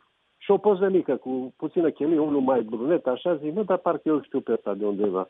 Și încep să citesc acolo, SM Invest Group cu companii de transporturi de mașini, pe la Dijon, pe la prin uh, Lyon, pe la Macon, pe acolo undeva, prin mijlocul centru estul Franței. Și pe urmă îmi dau seama că pe urmă îmi spune Sever Mureșan, o, stai mă că ăsta e trimismenul la care a fost uh, și uite ce bogat e acum cu ce, ce tare e că îl scriu ăștia în parimaci 10 pagini. Da, foarte interesantă povestea. Dar mi se pare incredibil, domnule. Scandalul Deci dumneavoastră l-ați avut în mașină câteva minute pe marele Emil Cioran. Mi se pare excepțională uh, povestea și nu ne-ați spus... Nicio excepție, nicio, nicio excepțională, am fost un bou. Păi de ce? De, nu spuneți așa. Uite, măcar, măcar, uh, măcar uh, Mircea Meionescu a stat în mașină cu Anthony Quinn când era taximetrist la New York și a ieșit la și a jucat Sirtaki în fața lui. Uh, Păcat că la vremea respectivă nu avea aparat foto, nu era ca acum, da? Dar el povestește impecabil și a scris și în cărți cum l-a întâlnit el pe Anthony Quinn. prostii. Păi, am stat la masă cu Kevin Costner. Întrebați-l pe ciorbă. Mhm. Lângă mine acolo. Cealaltă persoană care a fost cu noi a murit săracă. Și spun lui, lui Ciorbă, Mitică, știi cine e ăsta? Nu. Păi tu nu vezi, mă, că ăștia toți sunt aici și ne face poze. M-am uitat eu, mă, de ce ține la aparatul pe jos așa și tot apasă acolo și face poze. Păi zic, ăsta e Kevin Costner. mă. Nu știa Mitică Ciorbă cine e Kevin Costner. A zis ce, ce președintele Americii, ce? S-a uitat, și pe urmă, s-a- întreb, întrebați să vă povestească. Și pe urmă s-a uitat și a văzut. Zic, nu, i-am spus așa, Mitică, dacă îți dau o palmă, crezi că de, de mâine la televiziune? În toată, în toată America și zice, du-te mă de aici, de ce să ne dea ăștia așa? Și, dar dacă îi dau o palmă ăsta lângă mine, crezi că o să apare mâine în toată, în toată televiziunea și toată America? Păi și cum v-ați dus la Kevin Costner? Stați puțin, domnul George, stați să explicați cum era cu Kevin Costner acolo. Era în bar cu dumneavoastră, în restaurant? E- Era, era o, o, o terasă în Beverly Hills, uh, Clafoutis se numește, cu mesele afară pe stradă și mesele au lipite unele de altele. Și la, la o masă lângă mine stătea ciorbă, în fața mea stătea băiatul celălalt cu garajul din Hollywood, un băiat care avea un garaj de mașini în Hollywood care a murit săracul, un om. Și cot în cot, că era blocul mic lângă mine, de ne atingeam cu una cu alta, cu mâna, era Kevin Costner. Și ați vorbit cu el sau n-ați vorbit cu el? I-am, i-am spus numai enjoy, a- și-au luat un drink acolo ceva și un parcă un breakfast. Și am zis, am zis enjoy the drink și have a, have a good time, goodbye când am plecat și la revedere. Uh-huh. A fost foarte, era simplu, o pereche de blugi, o pereche de tenis, de sport, o bluză albă, fără inscripții pe ea, fără nume, fără nimic, foarte degajat.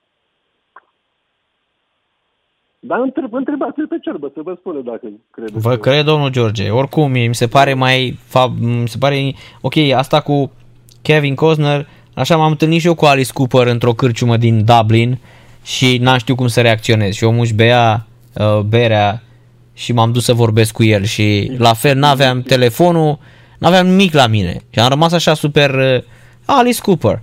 Era chiar în Temple Bar în Dublin, exact lângă, într-o cârciumă, exact lângă statuia în mărime naturală lui Phil Lynott de la Thin Lizzy și era acolo în cârciumă, avea concert seara, singur, fără bodyguards, fără nimic, într-o cârciumă, era 9 dimineața.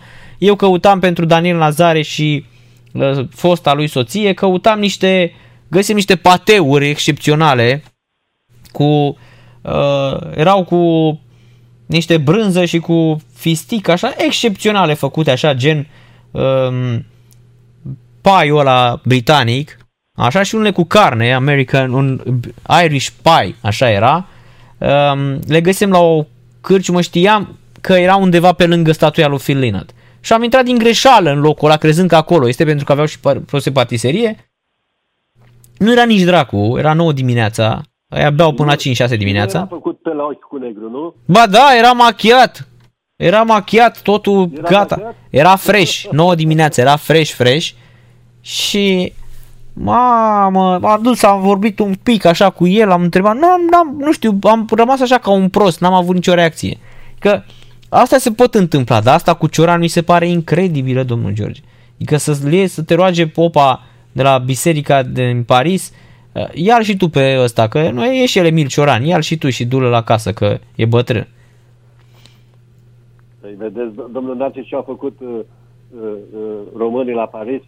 Uh, în primul rând, Titulescu a cumpărat ambasada aia, aparținea, e pământul românesc acolo la Paris și Mhm. uh-huh. două străzi mari și o suprafață mare și o ambasadă imensă, super de mare. Și românii au făcut uh, Biserica Românească, legionară într-adevăr, cu Popa Boldescu, în, în unul dintre cele mai frumoase cartieri din Paris, Saint-Germain-de-Prés. Da. Și era o discuție acolo, că erau ăștia național țărăniști, era ăștia lui Câmpeanu, era Lale Perifanu Macedonul cu, cu legionarii, mexicanul cu legionarii și făceau, făceau mișto unii de alții. Frații Nițescu, băieții lui domnul Nițescu erau legionari și când se întâlneau ăștia, zice, uite, uite peneliștii fac uh, ședințe într-o cabină telefonică. Când îl vedea pe unul la telefon acolo, spunea că fac ședințe, că sunt așa de mulți. Mhm. Erau anii 80, domnul Narci, 80 și ceva. Era vremea în care era boemă, încă se trăia bine și frumos. Da. Și spuneți că n-a zis nimic uh, până la urmă așa special domnul Cioran. Nu, am vorbit de, de rășinare, am vorbit, am spus că soția mea se trage din rășinare, familia ei este din rășinare, cam unde stă prin rășinare, dacă știu, bineînțeles că știu că am fost de câteva ore acolo și zic, uite așa, uite așa, și da, bravo, Doamne ajută, sănătate, ce ai nu vii să, să bei o cafea, cinstesc cu o cafea. Zice, la mezon, la cafe flor, că trebuie să mă întâlnesc cu Ionescu, Eugen Ionescu. Nu zic că am treabă, că mă grăbesc. Ce bou, nu? La ce întâlnire puteam să particip. Mhm. Deci asta a fost o discuție legată de rășinari și de locul soției. Cam atât. L-am între- și l-am întrebat de, de ce a scris de români așa de rău. De ce a fost așa de dezamăgit de români și de România. Și a zis că nu, că a fost niște scrieri mai de tinerețe. Nu știu cât a fost de tânăr când a scris. Alea, dar se găsesc. Și cei care știu, a citit Mhm, mai mhm. mult, mai aprofundat, știu cam în ce perioadă. Oricum, romanul lui, uite, m, romanul, m, cartea asta de debut a fost pe culmile disperării, care este, după părerea mea, și cea mai bună. Adică unul dintre, unul dintre cei mai mari eseiști la nivel de, De țară și Mișei. da, la nivel de ese, eseiști, uh, după părerea mea, Cioran și Nice au fost cei mai mari eseiști pe care i-a avut planeta, sincer, adică fără să exagerez. Sau să fiu cumva subiectiv că Emil Cioran era român. Deși chiar el spunea că este mm, este se simte francez, așa spunea și pe final de, de viață și că a murit la 84 de ani în 1995 la, la Paris de Alzheimer avea Alzheimer, dar uh, eu am avut așa o luptă interioară legată de Emil Cioran pentru că la 15-16 ani îmi plăcea atât de mult încât iată, le, dădeam, le recomandam tuturor să citească pe Cunele Disperării și am avut un uh, coleg de uh, liceu care s-a sinucis uh, după ce a citit pe Cunele Disperării și la vremea respectivă evident că ți se părea că o carte l-a influențat negativ pe acest băiat. Și s-a necat în râul Olt cu cartea pe care am promutat-o uh, pe, cum îi spune, pe malul Oltului. Niște pasaje din astea de sinucidere și așa mai departe, lăsate chiar pe chiar pe da, mal acolo. Opera lui Cioran este de, e pesimistică. Da, depresiv așa și pesimist, așa e, corect. Da. Oricum, uh, să spunem că s-a declarat admirator al lui Hitler, el de asta a fost, a ieșit din, uh, din uh, um, până la Revoluție, nu s-a mai știut despre el. După 90 s-au scos în disperare cărțile sale, Humanitas în special, Gașca Liceanu cu um, Pleșu, au scos toate cărțile sale, dar... Căutați, probabil, dar, dar să știți că el, să știți că el a iubit românească în care scrie că nu există nimic pentru el decât garda și capitan. Da, și în, la începutul anilor 30, când a câștigat, a fost pleca, el a fost la Berlin cu o bursă și în 33, când au câștigat socialiștii în Germania, s-a declarat un mare admirator al lui Hitler, apoi spune că a fost o rătăcire inadmisibilă a tinereții sale și a zis că cât va trăi și întreaga istorie îl va um, refuza pe Adolf Hitler.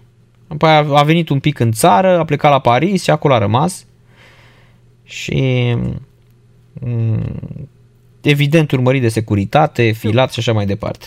Avea o femeie, trăia, trăia cu o franțuzaică. Mai, Simon, mai, cu, mai tânără decât Simon Bue o chema. Da, n-avea copii, n-avea nimica. Da, Simon Bue, dar nu știu nimic despre ea, decât că o chema Simon Bue și era franțuzaică. Și vă spun ce s-a mai întâmplat după moartea lui, au rămas câteva manuscrise originale scrise de mâna lui Cioran și încerca să le vândă stânga și în dreapta, pe prețuri cât mai avantajoase. Uh-huh.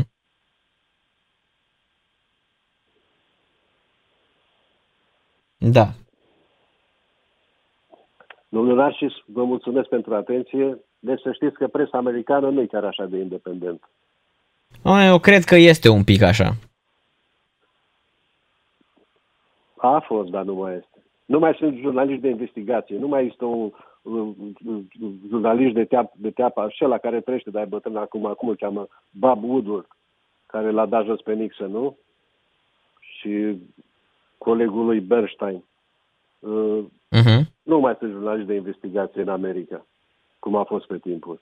Să sape, să caute, să, să sape, să dea cu grebla, să dea cu lopata. Cu păi acum este epoca digitalizată, domnul George, și vin toate dosarele pe mail. Păi da, Știți cum e? Acum se adună... Twitter, dă ce nu vrea, nu dă, nu? Se adună și îți vin pe, pe mail. Da, da. da. Și Twitter și cu Facebook, zice, pe asta îl blocăm, că nu ne interesează și le blochează. N-a fost scandalul cu ei și acum iar i-a dat în judecată. Și în Europa a dat cele mai drastice legi împotriva la social media. Poate să le ia 10% lui Twitter și lui Facebook din tot ce produc ei pe glob. Vă dați seama, miliarde de dolari să le ia la o amendă pe Europa. Alaltă era da legile astea împotriva la social media europene. O să le pună uh-huh. și lui Twitter, și lui Facebook, și lui Instagram. Probabil că o să se pună ușor, ușor filtre peste tot, nu? Păi vă dați seama dacă le dau amendă de 10% din ce produc ei global? Nu, nu, nu, nu din ce rămâne, din ce produc, din, din cifra brută, cifra totală, nu din beneficii. Uitați-vă că uh-huh. alteri au ieșit legile. Așa este. Europa. Europenii le-au dat.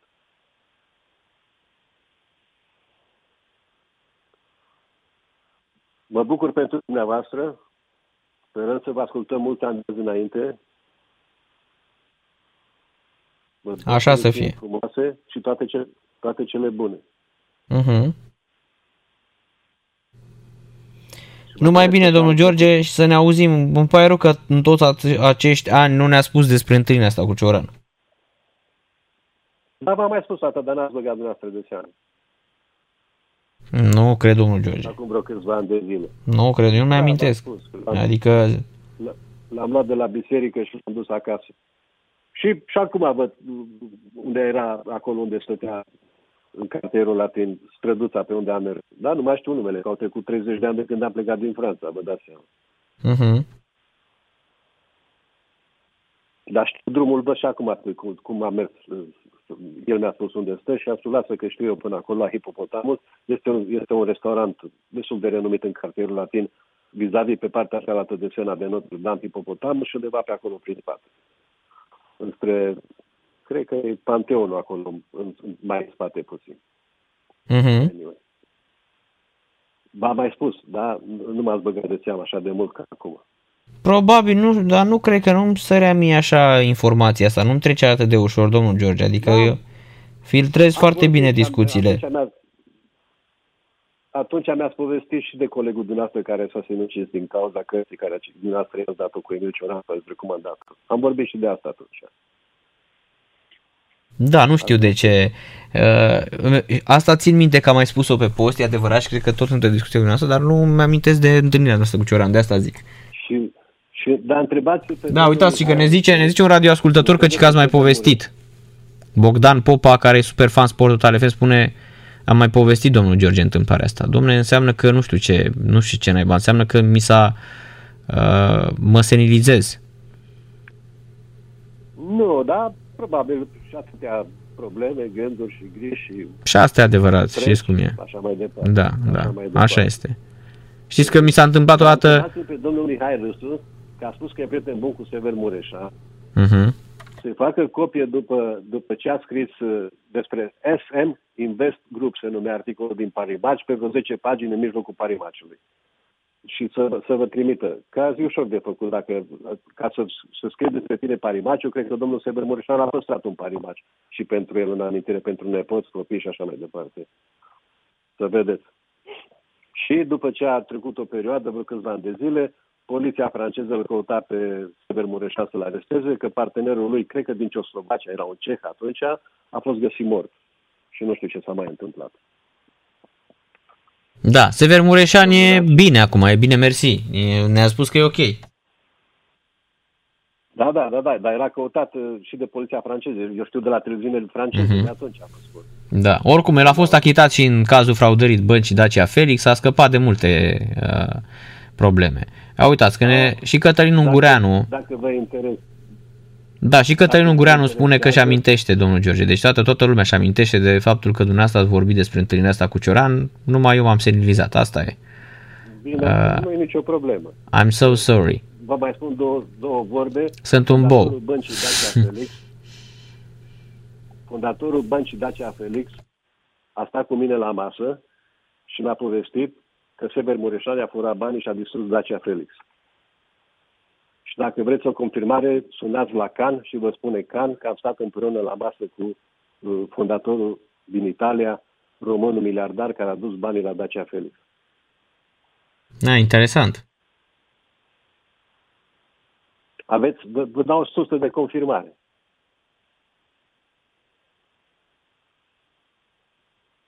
El a fost achitat de justiție. Tribunalul Constanța, Da, da, da, nu, da, Tribunalul Constanța, dacă țineți minte, l-a, acuza, l-a achitat în cazul fraudării um, băncii Dacia Felix și asta se întâmpla, cred că, acum vreo 10-11 ani. Țin minte că toată... 94 de la mondiale a venit cu avion personal. Da, și în 2009-2010 a fost achitat în dosarul ăsta, s-a uitat. Da, da. Dar eu vă spun din 94. A venit omul cu avion privat în America. Ne-am întâlnit, am stat la masă împreună, s-a prezentat cine este, m-am prezentat cine sunt. Prietenul meu de lângă mine care stă la Can și îl cunoaște și dumneavoastră s-a prezentat și el cine este și așa mai departe și am vorbit și mi-a spus că Dacia Felix a fraudat pe ăștia. Nu știa bine cum îl cheamă, cu Taylor a zis. Uh-huh. Ma- Mania mi se pare că îl cheamă pe român. Cred că a trăit tata e, că era bătrân atunci, pe miliardarul ăla din Italia care a făcut, a fondat Dacia Felix. Dacă era un italian. De, era român, de, nu cred că era chiar italian, cred că era român. Mateo, sau nu știu cum îl chema. Parcă mi-aduc aminte mania, că a zis. Mania, mania, mania, așa ceva. Anyway. Dacă să vedeți că nu bat câmpii, să aveți unde sunt... Da, Mania, dar nu mai știu cum îl chema. Ba- Mania, dar nu mai știu cum. Mania, Ioan, era Ioan Mania, parcă cu Sima era, parcă Ioan Sima. Și la Mania scotea, trăgea banii. Erau, a fost un mecanism dar foarte interesant. Era un traseu al banilor foarte interesant atunci, dacă țineți minte. Și era, Da, pa, nu, dar banii veneau din... Banii veneau, acum e bătrân și au, au murit probabil că era bătrân atunci. Banii veneau din trafic de arme, domnul Lanci, și altceva acolo. Dar în fine, e altă discuție. așa zic că și din droguri, nu doar din arme. Erau făcute pe o, Vedeți, dumneavoastră, erau făcute pe un, cealaltă, că erau făcute pe, Africa, plecau de la Napoli la Brescia, după aia intrau la Timișoara banii, după aia la Cluj, era foarte interesant traseul banilor. Atunci mergeau făcute din America astea. De Sud avea nevoie de, produceau prafuri și aveau nevoie de arme să le apere. Nu? Normal. trăgeau, trăgeau pe nas. nu e târziu, mm-hmm. Mhm. câte ceasul, să nu vă rețin prea mult. Dar parcă Mihai Rusu ne-a spus aici la radio că el știe că a fost furat uh, Sever Mureșan. A, mie mi-e greu să cred. Eu cred că au furat toți. Posibil, Nu, nu. Eu, doamne, nici nu cunosc, nici nu știu, dar știu doar atâta, că la televiziunea franceză a spus că Seber Mureșan era căutat să fie arestat. Zic eu, uite mă, zic, după ce a apărut în Parimaș pe 10 pagini, acum un an de zile mai târziu îl caută că partenerul lui, un ceh, un ceh slovac, așa ceva, a fost găsit mort.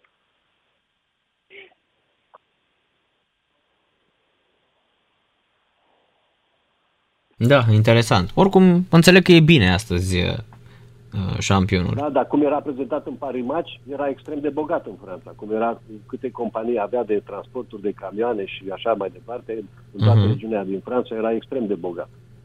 Și ca să plătești să apari în Parimaci la 10 pagini acolo, era doar câte o țară sau câte un mare nume, cum a fost Șuran, de exemplu, apăreau. Uh-huh. Da, așa, a plătit mulți bani pentru asta. În fine, nu contează. Ce să vă spun. Sănătate multă, domnul Narcis.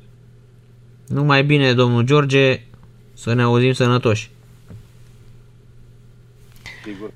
Domnul George din uh, Statele Unite ale Americii s-a terminat uh, partida dintre Aston Villa și Burnley 0 la 0. Iar în uh, Italia, minutul 11, Roma Torino 0-0, în Liga 1 Sepsi, UTA 3 la 0 și Dinamo București CFR Cluj 0-2, minutul 71 al partidei. Debeliuc minutul 14 și Adiță pe minutul 44 a reușit să marcheze pentru gruparea din uh, Gruia, unde iată Edi Ordănescu face treabă. Se pare că Dan Petrescu se plictisise, nu că ar fi avut un lot slab. Seara plăcută, noapte bună, rămâneți cu Sport Total FM. Ne auzim mâine începând cu ora 19. Noapte bună! Fluier final cu Narcis Drejan la Sport Total FM. Sport Total FM. Mai mult decât fotbal.